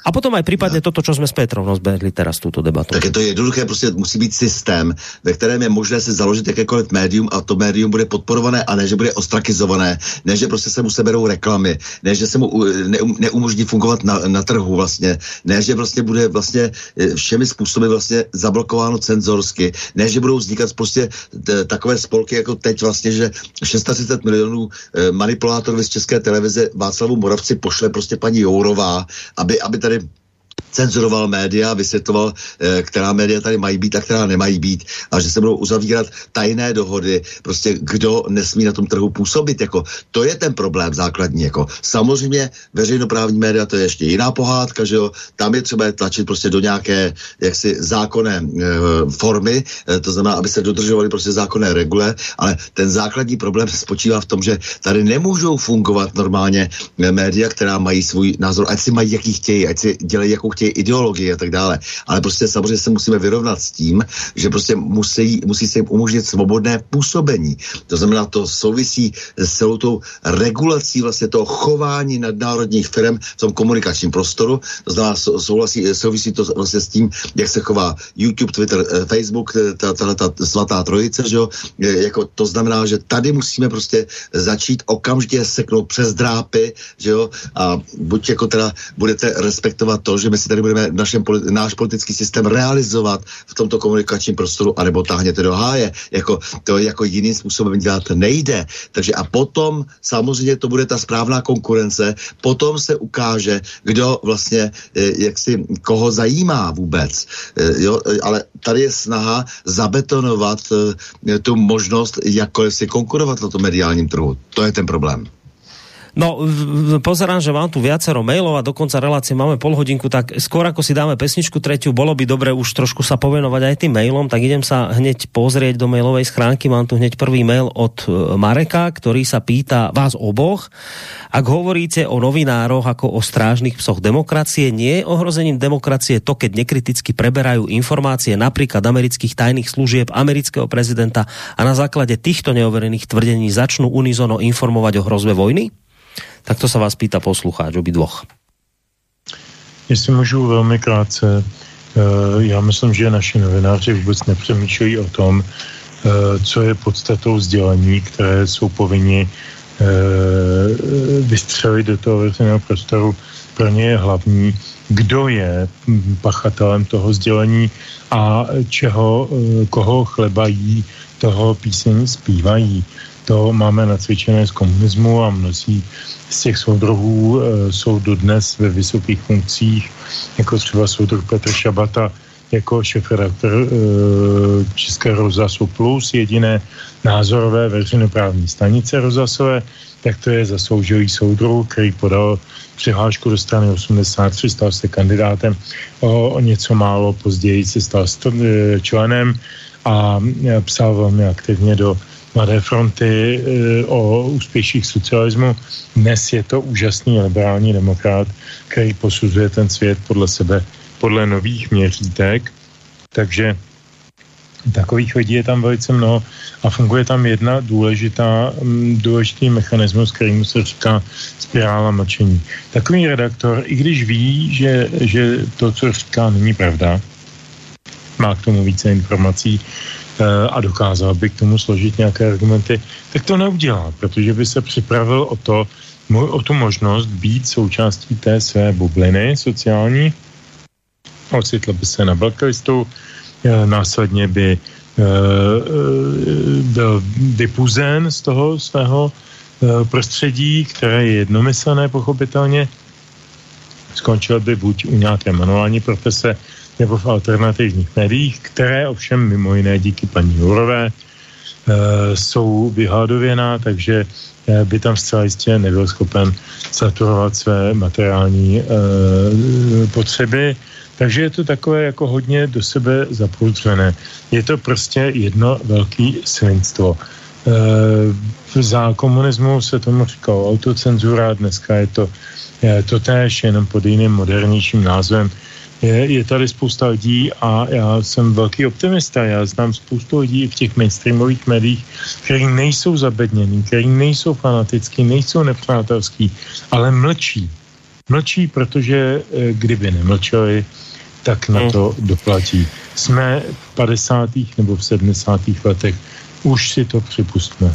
No, tá otázka bola aj nastaná, ale ja ho možno rozšírim, lebo poslucháč sa pýtal, či to nie je ohrozením demokracie, keď takto nekriticky preberajú správy tajných služieb, nič neoverujú a prostě len to preberú, capnú to. A teraz naozaj, že keď, keď aj tento denní gen teraz urobil tú vec, ktorú som tu už spomínal, že vyšiel, vyšiel printový, prostě normálne print, klasické noviny a teraz si si tie noviny kúpiš a na, a na titulnej stránke prostě tak, ako vravím, ako keď ste mali protektorát, že tento červené, také plátno, to prostě červená farba a na tým veľký vojna, na titulke vojna. A teraz mnohí ľudia, som si všimol, tak aj na tom Facebooku a tak na sociálnych sieťach zapýtali, že počujete, že ale toto už nehraničí s paragrafom o šírení poplašnej správy? Proste, že, že, že akože naznačujú, že neotrhli sa nám tie média už totálne z reťaze, že tu, že tu takto hecujú vojnu, že tu takto strašia, o vojne, vojna, vojna. A že však my tu máme paragraf o nejakom šírení poplašnej správy, tak ne, ne, už nedejú sa takéto veci. Vieš, tak to sa možno aj pýta posluchač, taká moja, moja rozšírená otázka je, že, že či už naozaj to nezachádza možno až do nejakých takých trestnoprávnych rovín, toto, čo tie naše média stvárajú aktuálne. Eh, tak to určitě zachází už dávno, ale eh, tady je spíš problém v tom, že eh, oni jsou součástí opravdu toho, oni jsou tím nástrojem těch tajných služeb se vším všady už jako, takže už je můžeme brát jako do značné míry ten většinu toho mainstreamu v podstatě jako pátou kolonu v těch našich zemích. To je takhle, to, to, to je prostě docela vážná věc, to, to takové ty věci, které různě prosakovaly dřív v, v Německu zejména, zejména v Německu, že trošku ve Francii, Francii a v jiných ještě zemích, kdy teda ty, ta CIA si, si, si vlastně jako je volala ty novináře a nechávala je vlastně, dávala jim rovnou scénáře, že, co mají psát a tak dále. A tady stačí už jenom, že vlastně opisují to, co už ti západní novináři vytvořili, zejména z Reutera a BBC, to je takový, taková, takový zvyk, eh, přestože teď už jako je to úplně, to je devastace strašná, že to, co eh, předvádí před tou světovou veřejností, protože uvědomme si, že to, co vlastně ti naši novináři eh, dělají, že uctívají, že tady jako ty, eh, ta, ta, ta velká média e, západu, tak zase na druhou stranu to všechno vidí velká, velký zbytek toho světa. Jo, nezapomínáme, že my nejsme jenom Euroamerika, jo, ale tady prostě jsou, je několik kontinentů, které to sledují prostě a sledují to a, a už jako začínají velmi silně pohrdat tím, eh, co představují tato média. No a ti naši vlastně eh, už jsou opravdu jen v pozici slouhů. To, to je prostě celé, co, co na to dál říct. To Dobre, ohrožuje to... demokracii, no. samozřejmě no. velmi silně to ohrožuje demokracii, protože jestliže my máme v čele tajné služby eh, tady oceněného člověka za spolupráci ze CIA, že jo, tak víme, že naše služba bude sloužit CIA. Hmm. No, uh, možno ešte kratučká otázka pred pesničkou od jedného poslucháča, kde som si ju, teraz som si ju dade strátil. On tam dal takú dobrú otázku, takú trefnú, krátku, že ja neviem teraz nájsť, No nič, poďme si zahrať, lebo vidím, že už aj telefony začínajú zvoniť, tak poďme si teraz zahrať, máme akurát 22 hodín, dobre. Zahráme si pesničku, po pesničke už budeme vyvíhať aj telefony a dočítame maily, které tu mám. Takže Petře, pojď. Písnička bude o něco kratší než ty předchozí, jmenuje se Jak jinak válka. Není to původní Mertův text, je to zhudebněná báseň Josefa Hory, jednoho z největších českých básníků 20. století a je, musím říct, velice působivá. Takže nechť naši posluchači posoudí válka. Nahoře bílo,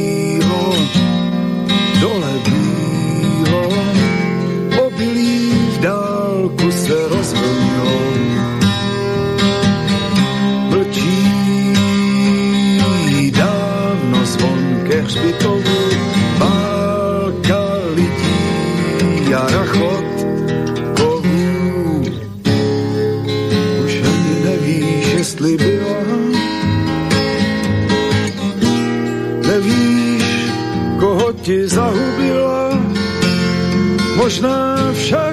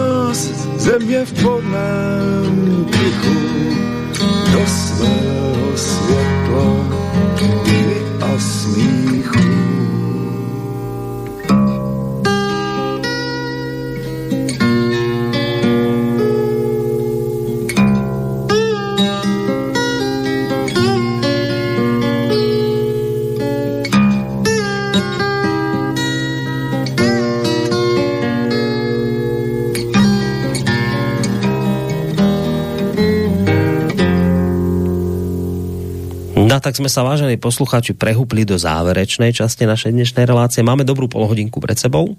A ako som spomínal, vyplníme samozrejme vašimi telefonátmi, ak budú na čísle 048 381 0101 a mailami, ktoré mi sem prišli. A ja som zatiaľ, kým hrala pesnička, našiel ten zaujímavý mail od Petra, ktorý sa pýta, že prosím vás, dobrý večer, neviem, či som to správne pochopil, média mainstreamové nám sľubovali útok, ktorý sa neodohral, len či to teda správne chápem, znamená to, že mainstream, počkajte, zdvihnem telefon, ale počkajte na linke, už dočítam ten mail a potom, e, keď páni na to odpovedajú, tak hneď zoberieme telefonát, takže počkajte na linke. Čiže Petr píše, média slubovali útok, ktorý sa neodohral, len či to teda správne chápem, mainstream tým pádom šíril hoaxy a nás dezinformoval? sa pýta Petr. E, Peter teda, Petře. Ty si mediálny analytik. Čo to znamená, keď nás mainstream informuje o niečom, čo sa nakoniec nestane? Znamená to, že to bol hoax? Média mainstreamové šírili hoaxy a dezinformovali obyvateľstvo? Mm, Samozřejmě. Existuje jedna taková docela pěkná teorie jednoho britského eh, mediálního eh, komentátora, který rozlišuje události a pseudoudálosti. Událost je to, co se děje a potom je to zaznamenáno v médiích pseudoudálost je to, co se objeví nejprve v médiích a pak se to buď stane nebo nestane. E, V tomto případě se to nestalo. Takže toto je pseudoudálost, jak vyšitá a ta vždycky slouží nějakému zájmu. A teď jde jenom o to si detekovat, o jaký zájem jde. Takže samozřejmě média v tomto jak se hezky slovensky říká, zlyhala. No ale samozrejme, tam by si počul podobnú a podobnú argumentáciu, akú pri Iraku. To my sme netvrdili, to tvrdili americké tajné služby. To my sme len prevzali informáciu amerických tajných služieb, takže netvrďte, že my sme niekoho dezinformovali. My preberáme A tak o to hůře je, jestliže český novinář se řídí tvrzením jedné mocenské eh, spravodajské služby a není ochoten, schopen nebo vůbec nemá potřebu to prověřovat z jiného zdroje, ačkoliv to je základ novinářské profese, mít nejméně dva na sobě nezávislé zdroje, tak prostě oni jsou propagandisty, oni jsou propagandistickými tlampači, to nejsou novináři. Takže ano, zlyhali. Poslucháč na telefónnej linke, dobrý večer. Ja, stá, Stando, po, ešte sa k tomu vyjadriš, jsem ale chtěl daj mu... říct, Da, že čerstvý šéf Středoevropské observatoře digitálních médií, pavědec eh, Václav Boravec by se tím měl zabývat, jako aby se nestřelil nakonec do vlastní nohy, že jo? Jako měl by se zabývat právě těmi dezinformacemi, že? ale veď oni sa teraz aj idú zabývať, nejaké, nejaké z, z niečo spoločné, Moravec s, no so to je Slovákmi. 36 milionů na to No, dostal. a, no, a tak to bude. No dobre, posluchač na linke, dobrý večer. Dobrý večer, Martin na telefóne. Iba tak krátko by som k tomu Bidenovi a k tomu prehlásení, čo týka toho Ruska, tak eh, ja neviem, eh, keď si zoberete, tak on dá vlastne karty do ruky Putinovi, pretože teraz všetko záleží na Putinovi, či zautočí alebo nezautočí a vlastne tým pádom toho Bidena môže iba zosmiešniť. Tak buď ten Biden s tým vyhlásením chcel niečomu ozaj zabrániť a robil tieto vyhlásenia dopredu, alebo niekto tí informácie Bidenovi dal, aby ho zosmiešnil, hej? To bola jedna vec. Ale čo sa týka uh, tejto dezinformácie, čo sa týka na Slovensku, uh, tak my tu máme vlastne šťastie, že na informačnej scéne otvárajú oči a respektíve obracajú kurz Slovenska také rady, ako je Slobodný vysielač, Infovojna a hlavné správy a vlastne čo sa týka tohoto informačného prostredia. Hej. Čo sa politické linky, tak máme tu strany ako je Republika, LSNS, Život a podobné strany, ktoré vlastne potvrdzujú, respektíve obracajú ten kurz po politické linke. Hej. No ale mm, zoberme si, ako sa tento smer môže zmeniť v Amerike, keď vlastne tam uh, unizóno tí médiá takisto prehlasujú túto americkú uh, zahraničnú politiku na, založenú na agresii a na uh, jednoducho America First, hej, takže aj keď tam vznikajú nejaké, čo sa týka uh, také uh, také médiá ako Slobodný vysielač, respektíve vidíme jednotlivých tých blogerov, ktorí to vlastne, aj keď tú zahraničnú politiku celkovo ne, nenarušujú, ale čo sa týka politickej linky, tak tam máme celý čas iba dve strany. Takže tu je otázka, prečo sú tam celý čas iba dve strany, keď vieme, že vlastne u nás si Babiš založil stranu teda v Čechách, u nás to bol napríklad Áno, čo mal, tá, takisto naša strana, čo mal Rusko, jednoducho v Amerike je takisto plno miliardálov, plno uh, mediálnych, uh, mediálnych maklérov, respektíve ma, no viete, čo chcem povedať, že majú ano, pod sebou takisto Bloomberg tam je. A prečo títo ľudia takisto nezaložia si nejakú inakšiu stranu a nedajú tým, ja viem, že tam vznikli strany, ale nevznikli to od týchto superbohatých ľudí, od tých miliardárov. Hej? Takže tí ľudia, obyčajní ľudia, ktorí sú v Amerike, majú oveľa menší priestor na to, aby mali otvorené oči, aby, aby vnímali zmenu tej zahraničnej politike, aj keď je vlastne vnúcované to, že tá zahraničná politika je pre dobro Američanov. A že to nie je pravda, pretože Korko Ázii tam vznikali uh, tie sobecké uh, až imperiatilné uh, vlohy tých prezidentov, ktorým išlo jedine o to, aby upútali pozornosť a robili veci, ktoré vlastne neboli dobre na Ameriku. Takže toto by bola moja otázka, Prečo v Amerike není na výber viacej strán? Hej? Napríklad v Nemecku takisto boli, už sú tam nové. V, v Anglicku sa presadzujú nové strany, hej? Len Amerika je úplne zadubaná. Ako, ako sa ona môže zmeniť?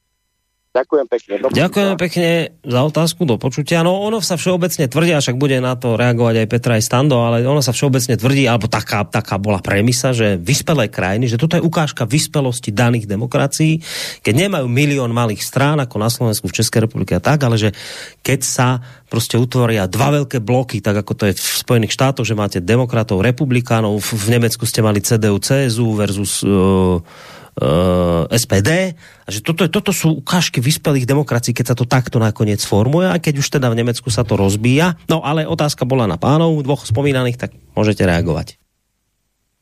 Tak, Sando. No, tak je to jednoduché v té Americe, prostě samozřejmě e, ta ustálenost, jako tím, že se vlastně stali opravdu tím hegemonem, je taková, že oni už mají strach, že tím do těch karet se podívá někdo jiný. E, prolnuli se vlastně obě ty strany, demokrati i republikáni, to je marná sláva, e, to tady ta, ta, ty různé pocity, že se tam něco hýbe, může se to hnout, ale jedně ze spoda v těch partajích třeba samotných, ale nicméně na tom vršku jsou opravdu propojeni se vším všady a bojí se a drží se to jenom v rukou několik několika rodin a e, jo, proto jsme svědky toho e, naprosto neadekvátního Bidena, co, co to je vlastně, že, jo, jako, e, že ti američani se takhle schazují, že, že vlastně e, kandidují lidi tohoto typu e, do nejvyšší, nejvyšší pozice. E, to znamená, že je tady strach, že prostě někdo pronikne do toho systému. Ale o to větší potom bude ten výbuch. Jak se to může změnit jako samozřejmě jenom v podstatě občanskou válkou. To To jinak nejde, jako jedině velkým občanským pnutím, ať už nakonec bude mít jakoukoliv podobu, protože normálně se ty lidi nevzdají. Jsou to klany, jsou to klany, které si, které vlastně kdysi se vymezily vůči aristokracii a kteří chtějí být sami tou aristokracií, což je naprosto běžné v tom vývoji lidstva.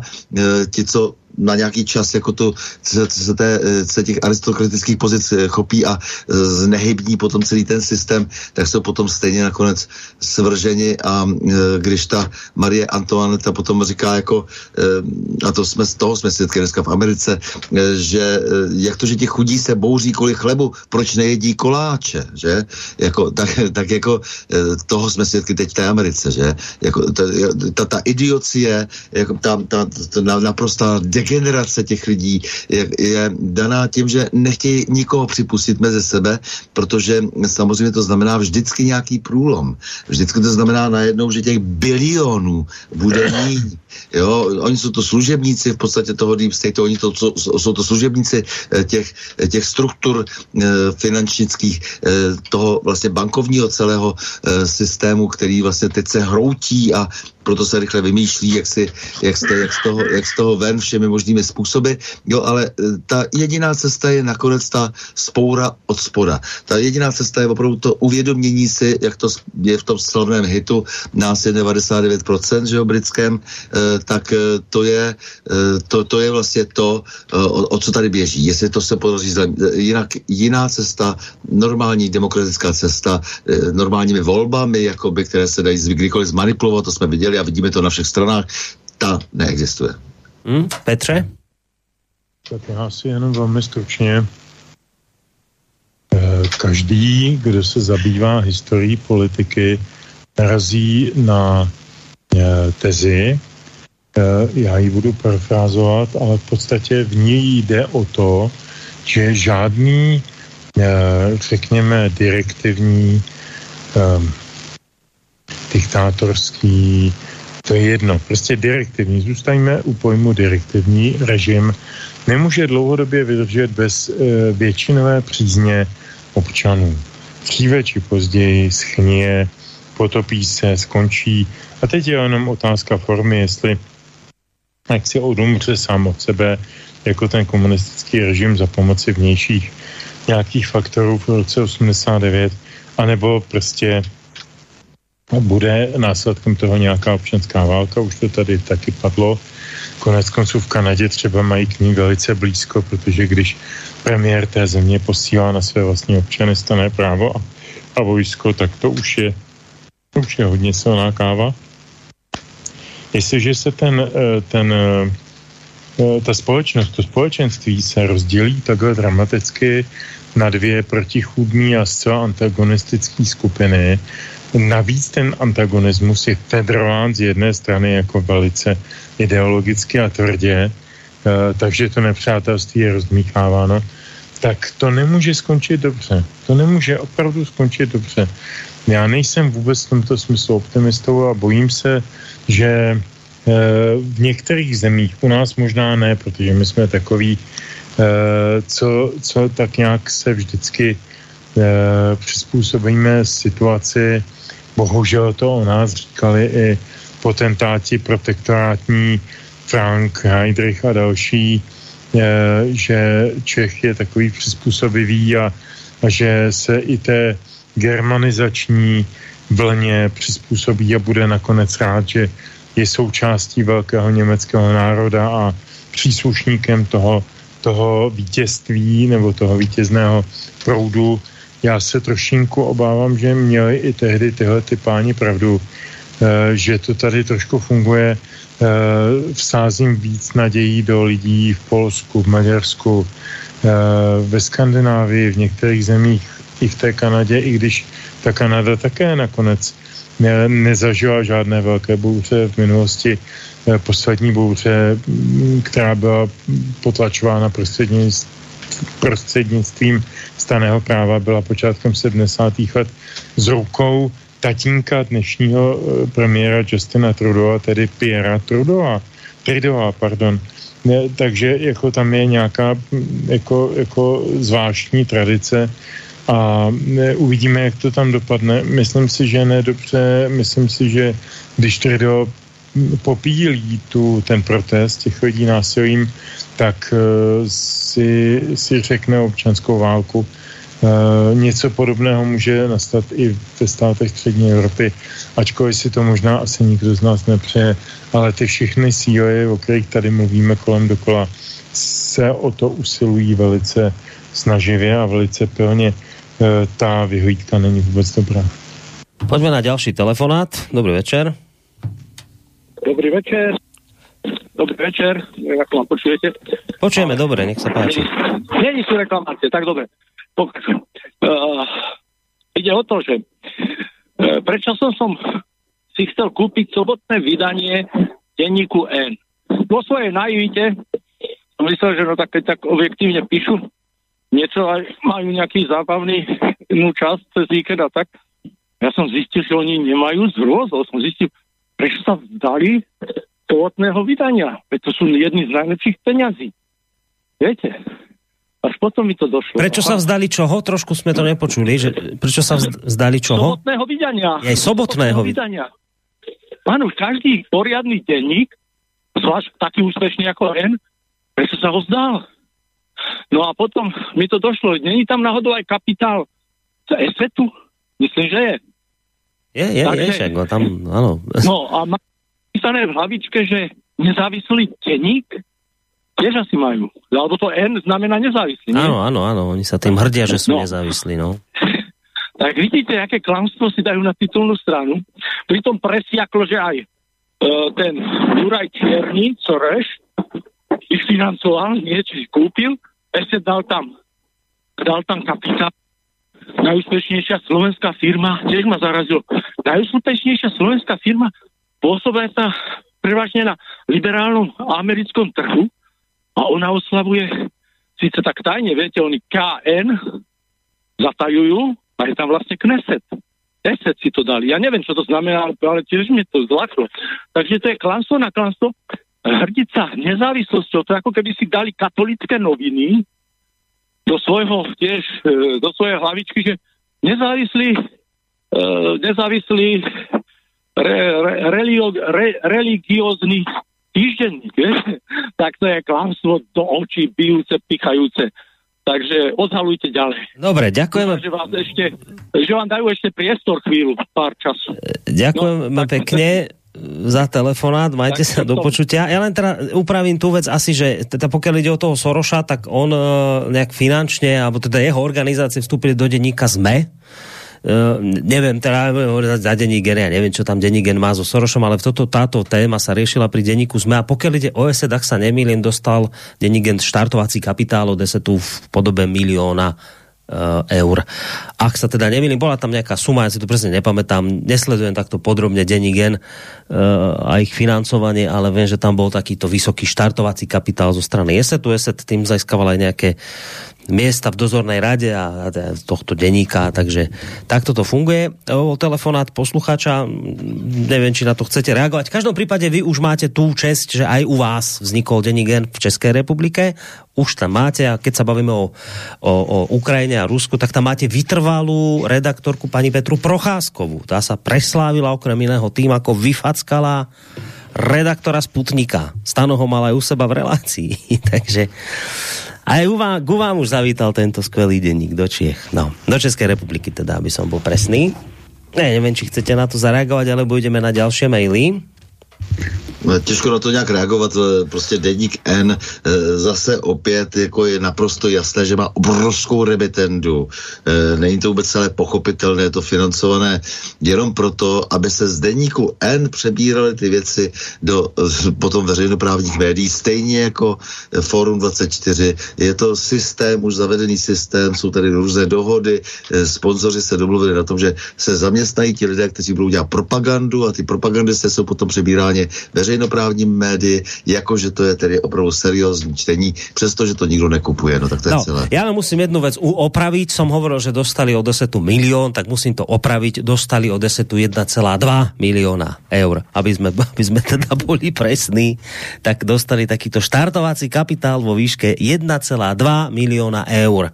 A hovoria no, si, to skoro, hovoria si, že sú... stejné, ako dostal startovací kapitál Pavel Šafr na, a sú, na Forum 24. No, a sú nezávislí, a sú nezávislí. A teraz tu máme tu, tu ten ďalší rozmer toho celého, že teraz vás máte médium, ktoré financujú takto výrazne, financuje nejaká firma ESET, ktorá teraz ale keby aj čokoľvek spravila, lebo to firmy robia, že sem tam urobia nejakú čiernotu, niekde niečo podvedu a tak, ja neviem, že to ESET spravil, ale to sa môže diať. Teraz mi povedzte, ako tento nezávislý denník môže napríklad kriticky informovať o esete. Ak v denníku N majú svojich stabilných e, politických mimovládkarov, ak v denníku N pán Šnídl, redaktor denníka N Šnídl si týka e, so štátnymi tajomníkmi, bývalým pán Ondrejčákom, keď je kamarát so Smatanom a pozná sa s politikmi. Povedzte mi, ako môžu o sebe vyhlasovať, že sú nezávislí? Ako môžu títo ľudia kritizovať nejakého politika? Ako môže denní gen, ktorý o sebe hovorí, že je nezávislý a nie je schopný ani len jeden kritický článok napísať na adresu prezidentky? Nič, prostě absol, že nula, nič. Povedzte mi, ako môže do budúcna kritizovať, keď sa naozaj niečo udeje, lebo však prezidentka predpokladám, ja viem, že ju majú za sveticu, ale predpokladám, že ešte aspoň toľko tušia v denníku, že napríklad aj ona sa môže pomýliť. Povedzte mi, ako títo ľudia budú schopní kritizovať. A teraz, a to je vážna otázka, dobre, niekto môže povedať, kopeš do denníka N a bla, bla, bla, teraz tu nie je, nemôžu sa brániť, ale to je vážna otázka, netýkajúca sa nie len denníka N, ale našich mainstreamových médií. A to je otázka toho, ako, ako my môžeme teraz v tejto demokracii sa spolahnúť na tieto strážne psy, ktoré o sebe tvrdia, že sú strážne psy. Sú financované kapitálom od oligarchov, lebo esedy sú oligarchovia, sú financovaní od oligarchov. Deník sme kúpil nejakú časť tam Sorošov, nejaký fond. Zároveň sa poznajú s politikmi. Politici odkazujú na články denníka N, denníka ZME, nejaký Goda, ktorý funguje teraz v rámci boja proti hybridným hrozbám na ministerstve zdravotníctva sa teší, že denník N zavádza novú mutáciu maďarského jazyka. Prostě to sú prepojení vzájomne ľudia, ktorí sú vzájomných prostě konfliktoch záujmov, takto vzájomne prepletený a teraz tento denník o sebe povie, že je nezávislý, že je objektívny, že je nestranný ešte dokonca a pritom sú tu takéto katastrofálne konflikty záujmov. Viete, že a teraz títo ľudia o sebe vyhlásia, že sú strážne psi demokracie a teraz sa máte spolahnúť na to, že oni vás vždy budú informovať objektívne, nestranne, vyvážene a tak ďalej a tak ďalej. Aj samozrejme, pokiaľ ide o, ja neviem, o, o situáciu na Ukrajine No ale nakoniec zistíte, že ale tí, ktorí tam sú, že to sú vzájomne poprepájani, keď akí politickí mimovládkari, Jaronač tam vystupuje, ktorý bol šéfom Globseku, ktorý podporuje americká ambasáda a tento Jaronač obvinuje e, minister obrany, obvinuje nezávislé média, že sú financované ruskou ambasádou, hoci na to nemá dôkaz, ale on dokázateľne fungoval za peniaze americké ambasády, alebo teda s ich podporou e, SSPI a, a neviem čo, Globsek má ako partnera NATO. Že takíto ľudia vystupujú v týchto denníkoch, vystupujú tam ako nezávislí odborníci, ako ministri, ale pritom, keď sa na to pozriete iba trošku bližšie, tak zistíte, že sú v katastrofálnych, ale že katastrofálnych zá konfliktoch záujmov. A celé sa to tvári, celé sa to navonok tvári, že to je, to je všetko nezávislé, je to všetko objektívne. Oni vás objektívne pravdivo No ale vravím, pozrite sa iba trošku pod povrch a je to tak prehnité a tak vzájomne poprepájané, že to ani pán Boh nerozpletie už tento, túto, túto spleť týchto, týchto metastáz. No. Problém je v tom, jestli můžu, problém je v tom, co jsem už jako naznačil v, minule, v minulých uh, replikách, že mnoho lidí, zejména nižšího věku, kterým chybí taková ta zkušenost z Eh, řekněme, dekódování určitého politického newspeaku, který na nás byl hrnut někdy za komunistů a my jsme se v tom museli vyznat a pochopit, co ten komunista zamýšlí nebo ta moc a, a jako co nás čeká a jak se k tomu máme postavit, tak oni tuhle zkušenost nemají. oni jsou ochuzeni o tuto intelektuální e, facetu, jsou ochuzeni díky dementnímu a stále se zhoršujícímu školství, školství střednímu i základnímu, tak jsou ochuzeni o schopnost eh, nacházet eh, souvislosti, kontexty, uvažovat v kontextech a uvažují jenom v jednotlivých faktech, jednotlivých informacích, eh, což je samozřejmě úžasný pro někoho, kdo chce takovou masou mm, manipulovat. Nedat příležitost k tomu kontextu, kontextuálnímu myšlení, jenom prostě mu sázet ty jednotlivý pseudofakta nebo fakta nebo částeční fakta a, a vkládat mu do hlavy jako tu strukturu, tohle si zapamatuj, chlapče nebo dívko, a to drž a to hlásej a budeš v OK. E, hlavně o tom prosím nepochybuj. To znamená přeloženě do češtiny nebo slovenštiny nestuduj, neskoumej ty souvislosti, nezajímaj se o to, e, proč ty události proběhly takhle nebo můžou proběhnout takhle. Ne, to není důležitý. Hlavní je, že znáš tu dobrou interpretaci. E, náš zločinecký ministr školství bývalé vládě.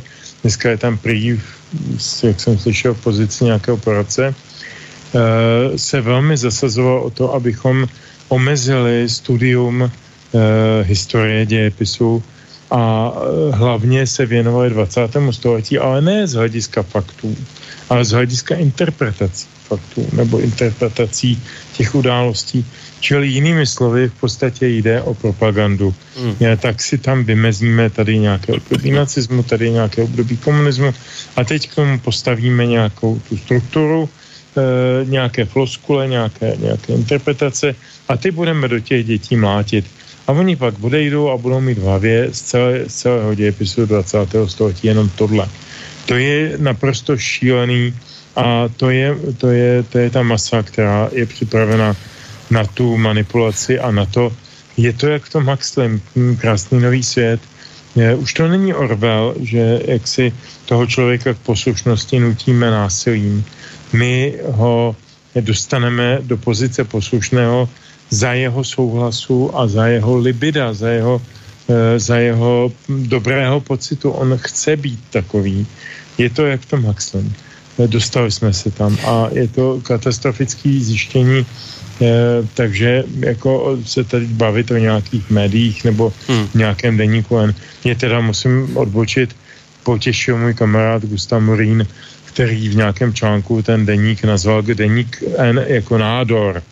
A teď to vysvětluje, jako, jako jakým způsobem, on, on je biolog původní profesí, čili on umí vysvětlit, jakým způsobem fungují ty metastázy a tyto věci a, a, a demonstruje to na tom, na tom mediálním prostředí. Hmm. Já doporučuji to přečtení na jeho blogu, eh, je to opravdu dobré. Eh, takže ne, ne, ne, nejsem vůbec optimista ani co se týče českých médií, slovenských, nevím, neumím posoudit, asi to bude stejné. Eh, a mm, co bude, no tak jdeme do té války, no. Bude ta občanská válka, asi ano. No, dám ten jeden mail, který je taký konštatačný, a tam jedna otázka na záver na mňa, tak to chcem zodpovedať. Eh, zrejme sa k vám nedovolám, pán Koroni, nemáte až tak pravdu, že tie mainstreamové médiá sú všetky také. Lepšie povedané, nemáte máličko pravdu, možno ste videli Hegera u Závodského, ale ho de, ako ho deklasoval, možno si časom uvedomoval, že to prehnal, potom zase doň pichol, tak ukočíroval ten rozhovor do stratená, ale zrejme Závodskému musel poriadne niekto naliať naliať zanálu do hlavy. Keď bol u neho Mikulec, tak už fachčil v rytme liberálno-fašistického moderátora v tých správnych kolejách a dnes Matovič tak už bol správne orientovaný. Uh, bude nejaká, a teraz teda otázka, dobre, však v poriadku, však ja teda pokiaľ ide o Závodského, tak mám k nemu zvlášť ťažké výhrady, lebo práve keď ten je tam s nejakými svojimi obľúbencami, tak ich tam hladká ofukuje, ale keď tam je niekto, možno má nejaký problém s Hegerom, tak si to potom zase vie užiť. A dobre, tá otázka je, že či bude nejaká relácia o obvineniach, ktoré uvedol na tlačovke o Čurilovcoch. A áno, toto sú veľmi vážne veci, ktoré sa u nás momentálne dejú, o ktorých mimochodom mainstream neinformuje. Ja viem, na čo narážate, to sú tie odposluchy, kde teda páni Čurilovci neformálne sa rozprávali o tom, ako vyhodia Santusové auto, alebo teda povlajú nejakou horľavinou. A ako povedal e, Kaliňák, e, Robert na tlačovej besede, viete, prečo o tom denník, denník sme aktuality neinformujú, lebo sú súčasťou celého tohto tejto šialenosti Čurilovskej. Áno, treba o tom informovať. Ja som volal eh, Romanovi Michalkovi. Eh, chcel som už, aby bola tá relácia teraz v piatok, respektíve v sobotu, ale pochopil som, že aj Roman mi vraví, že musí si to celé naštudovať. Je to príliš ako závažný problém E, takže si to chce v, v, v, v kľude naštudovať, ale predstava naša je taká, poviem dopredu, že by sme chceli osloviť Roberta Kaliňáka, ktorý je obhajcom Tibora Gašpara, ktorý teraz vyšiel z väzenia a aj samotného Tibora Gašpara a chceme ich dostať do relácie. Ak všetko vyjde, tak vo štvrtok v rámci Trikolóry by táto relácia mala odznieť na túto tému. Uvidíme, či sa to podarí. Ďalší mail v rýchlosti ešte prečítame. Dobrý večer, pán Žantovský tvrde, tvrde konkuruje Blahovi, len trochu v soft podobe. Dúfam, že to nedopadne tak, ako s poslednou reláciou Hoxany, ktorej rozhovor s Barano Midličom ste sa neodvážili dať ani do archívu. Aspoň som ho nenašiel. To, teraz nerozumiem vôbec, čo píšete. Keď chcete niečo mi vytknúť, povedzme slobodnému vysielaču, tak to prosím vás napíšte v normálnej reči.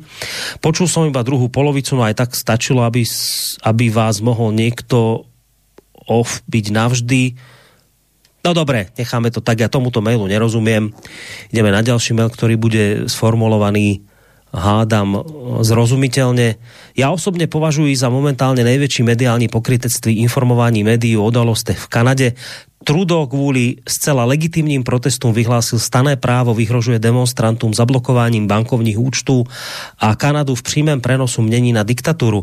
Já se ptám, kdo jsou všichni ti bojovníci za svobodu a demokracii, když jde o Kazachstán nebo Ukrajinu, tak se předhání, předhání v tom, kdo bude víc hu, hulákat, kde jsou všichni ty Pekarové, Kolarové, Schwarzenbergové, to samé média jen občas utrousí, že v Kanade demonstrují fašisti hluboce, těmi pokryci opovrhují. Díky za pěknou relaci a hezký večer. Pánov, já jsem dostal tiež taký komentár k tomu, že, že ako by naše média informovali, skúste si to porovnať, že keby sa rovnaká situácia, ako teraz v Kanade diala v Rusku. Predstavte si, že, to, že obdobne presne toto isté, čo je teraz v Kanade, by bolo v Rusku. A nie, že Trudo má problém, ale že Putin by mal problém. Predstavte si, že či by, to, či by to, to informovanie bolo rovnaké, alebo teda každý deň by sme niečo počúvali o chudákoch protestujúcich, o tom, ako ich e, nerešpektuje režim a čo im nakázal a, a všetky tie veci, čo inak počúvate. Že skúste si to predstaviť. No. Ale tak mail od poslucháča som prečítal, ak chcete páni reagovať naň môžete a potom si dáme ešte nejaký jeden, dva a ukončíme to už, lebo už trošku naťahujeme ten čas. Tak já jenom jednu větu. Samozřejmě, kdyby eh, na Rudým náměstí byly desítky tisíc eh, traktorů nebo nějakých nákladáků nespokojených ruských občanů, tak bychom tleskali a možná by to vytěsnilo dokonce z toho prioritního postu nejdůležitější události světa COVID a měli bychom třeba z té eh, relace události, což je hlavní pořad zpravodajský na České televizi od 7 hodiny, který trvá hodinu, tak bychom měli 55 minut o traktorech na ruském národém náměstí. Já jsem si tím úplně jistý. Mm. Stando, chceš aj ty k tomu něco? Já jenom teď jako to, co říkal Petr o tom rudém náměstí, eh, je to taková drobnost, jako jenom jako jazyková. Eh, rudé náměstí vlastně krásné náměstí, jako jo, to znamená, ono to krásný znamená taky krásný, jako a eh, to je od 17. století a ono se to rudé uchytilo kvůli jakoby bolševikům a všichni tady mají představu, že to je vlastně bolševické náměstí. Není to vůbec pravda. Jako, jenom jako to, to pro mě Petře, to se mi jako do toho, protože tím, jak trošku pronikl člověk do toho jejich světa, tak oni jsou strašně uraženi, když zjistili, že v Čechách překládáme rudé náměstí protože to je krásné. Jako jo. No nic, to jsem jako jenom, jenom jsem odbočil. Ale nicméně tyhle, ty, to, co jsi říkal, nebo to, co e, i ten posluchač jako na těm pokrytcem, tak který se pozastavuje, no tak se podívejte, jak se zasáhlo v té Francii proti těm protestujícím.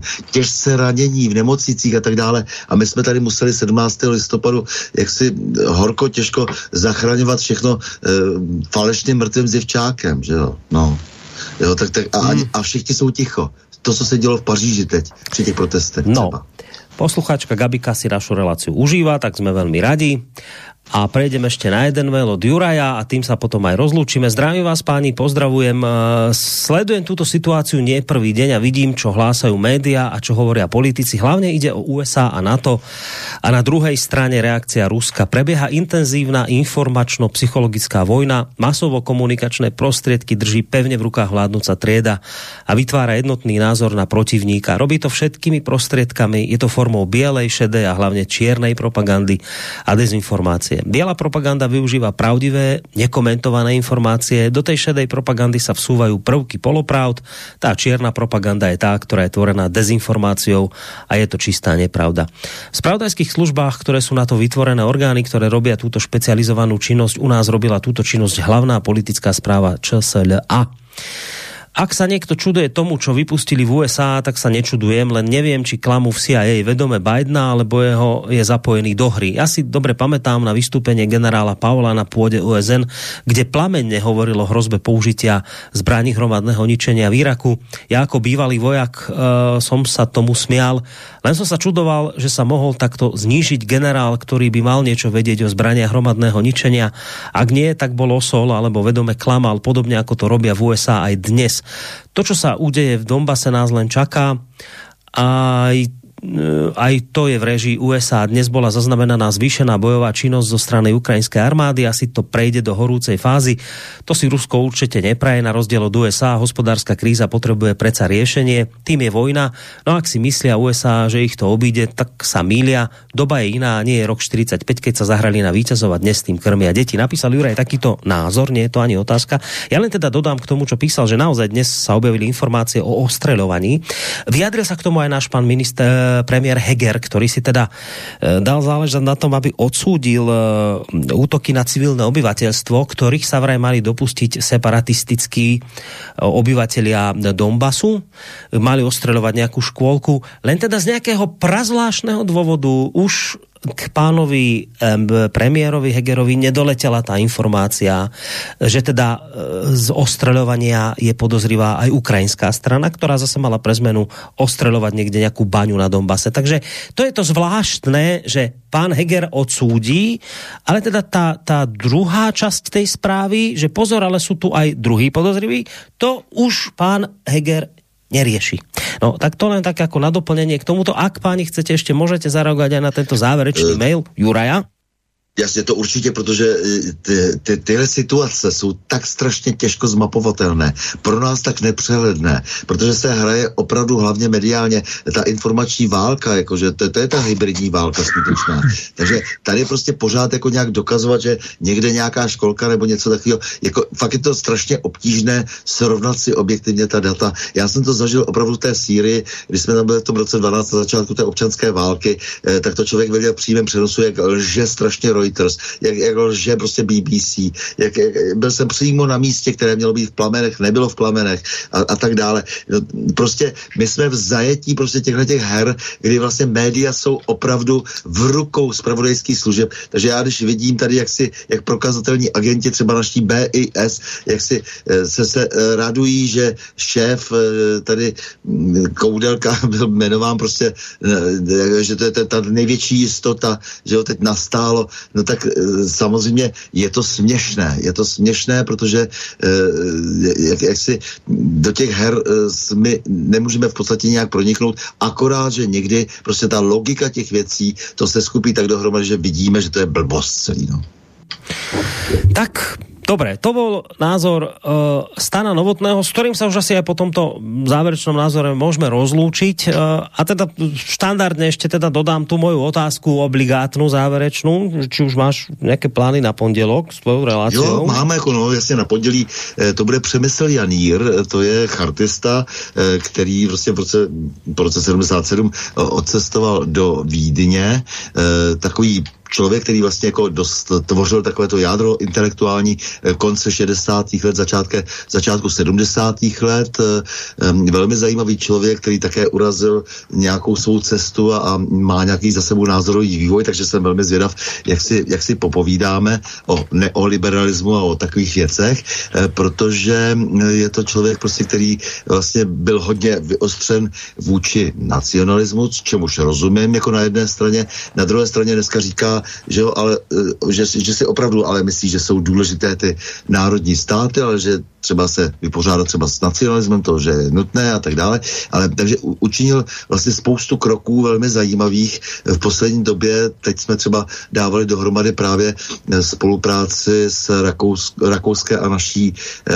policie ohledně jaksi protestů proti těm nesmyslným eh, covidovým nařízením, eh, tak, eh, tak jsem na to sám zvědav, eh, jak to budeme hmm. jaksi pitlíkovat pondělí, takže přemysl Janír. Dobré, tak se těšíme, Stando, maj sa pekne, do počutia.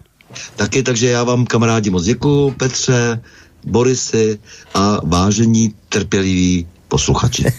Stano Novotný, bývalý policajný prezident České republiky a toho času prezident asociácie nezávislých médií sa s nami rozlúčil.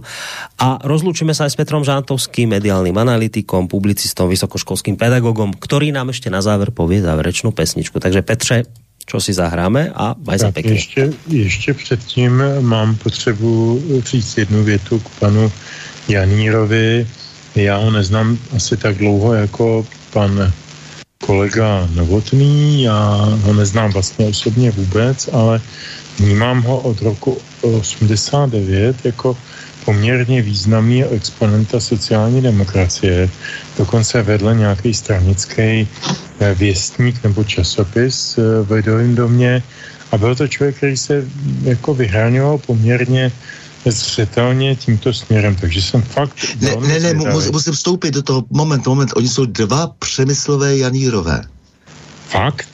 Ano, no to, to je právě ta zvláštnost. Jako jo. To je takováhle, já si, takováhle skoda u takového zvláštního. No, já jsem, když jsi z toho byl taky zaskočený, jako, takže jenom, aby jsme neudělali jako, eh, chybu, jako jo. Ne, ne, ne, tak děkuji, děkuji, děkuji. Ne, ne, to, to, já jsem znal toho druhýho, jo. No, no ne, jasně, jo. takhle se opravdu jmenovali. Přemysl Janír každý jako dva, dva úplně jako Byli to dva na sobě nezávislí lidé, nebo jo, to přesně tak, přesně tak, jako jo. Takže to je, tohle je mimořádně zajímavý člověk, jako to, je, to je opravdu, to je takový, to je takový ten konec 60. let, jako takový ty hmm. filozofové jako Němec a Patočka jo, jo, a takové. Jo. Jsem, Dobrý, no to, tak beru, beru zpátky, já sám jsem, já, já, já, se taky těším na to. Jako beru zpátky, už o tom nebudu mluvit, no, no, no, jasně. mluvit jenom o písničce nakonec, jmenuje se Svatá válka, je to z desky jedné z novějších nebo posledních desek zatím poslední desek Vladimíra Merty slyšíte taky eh, ten hlas, eh, který už je hlas člověka, který mu je 70 a eh, je to už, je tam vtělená určitá zkušenost i do toho, i do toho hlasu, do té interpretace. Já si myslím, že je to nejsilnější protiválečná písnička, kterou Merta kdy napsal. I z hlediska toho textu. Já jsem si ji dneska po, po nějakých pěti letech, když jsem připravoval ty písničky, pustil uh, znova a musím říct, že jsem z ní byl docela, docela odvarcený, tak uh, myslím si, že pro naše posluchače je to na závěr správná tečka a tímto se s nima všema loučím, zděkuju s díkem, tedy s poděkováním za jejich trpělivost, za jejich uh, solidaritu, za to, že tady jsme všichni společně. Děkuju Standovi, děkuju tobě, Borisi, a přeju všem dobrou noc. A k prianiu dobrej noci sa pripájam a ja z Bansko-Bystrického štúdia Boris Koroni do počutia.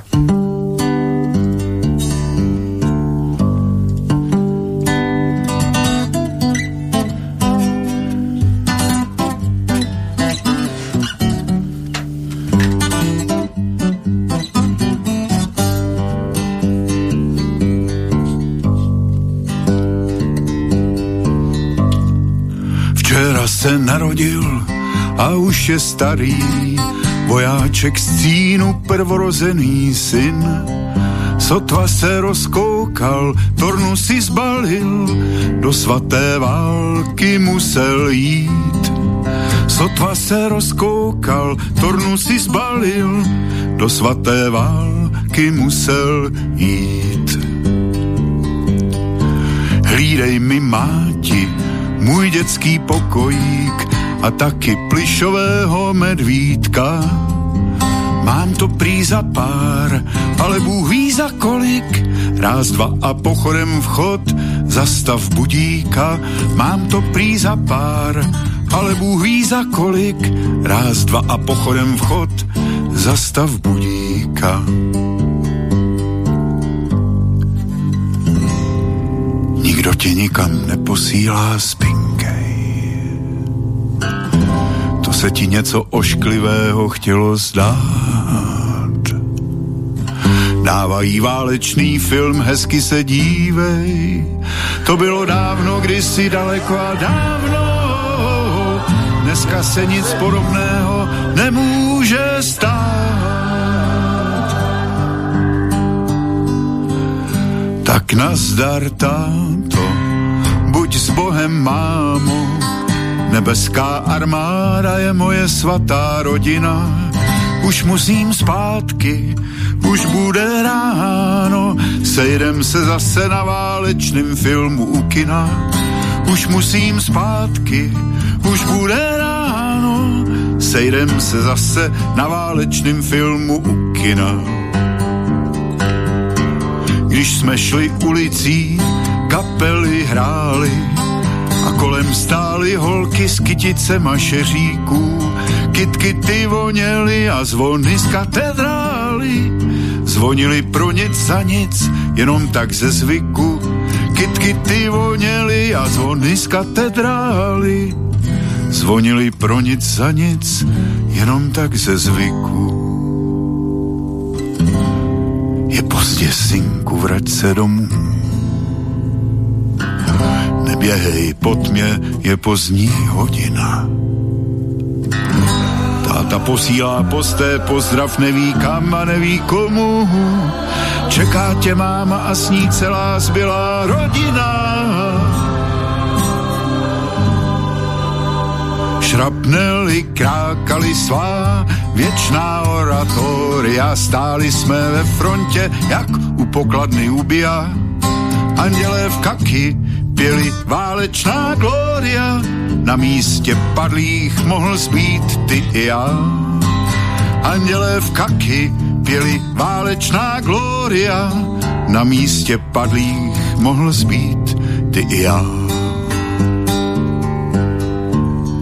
Jak mrtvé můry, nohama vzhůru, nás nesli spole a pak odhodili na zára. Bez potkách, bez šarží a bez mundurů tu leží nahatá cínová armáda. Bez potkách, bez šarží a bez mundurů tu leží nahatá cínová armáda. Prohrál jsem Waterloo, byl jsem wounded knee a půjdu zasa všude tam, kam mě lajtnanti postaví. Jsem nesmrtelný a absolutně věrný, prototyp vojáka bez bázně a bez hlavy. Jsem nesmrtelný a absolutně věrný, prototyp vojáka bez bázně a bez hlavy žárohně sála, dítě mě rozstaví. Už jsem jen věčnej příběh, co se dětem vypráví. Já byl jen z cínu, ale vy jste kluci z bronzu. Už musím končit, kulka v břiše, studí a rezavý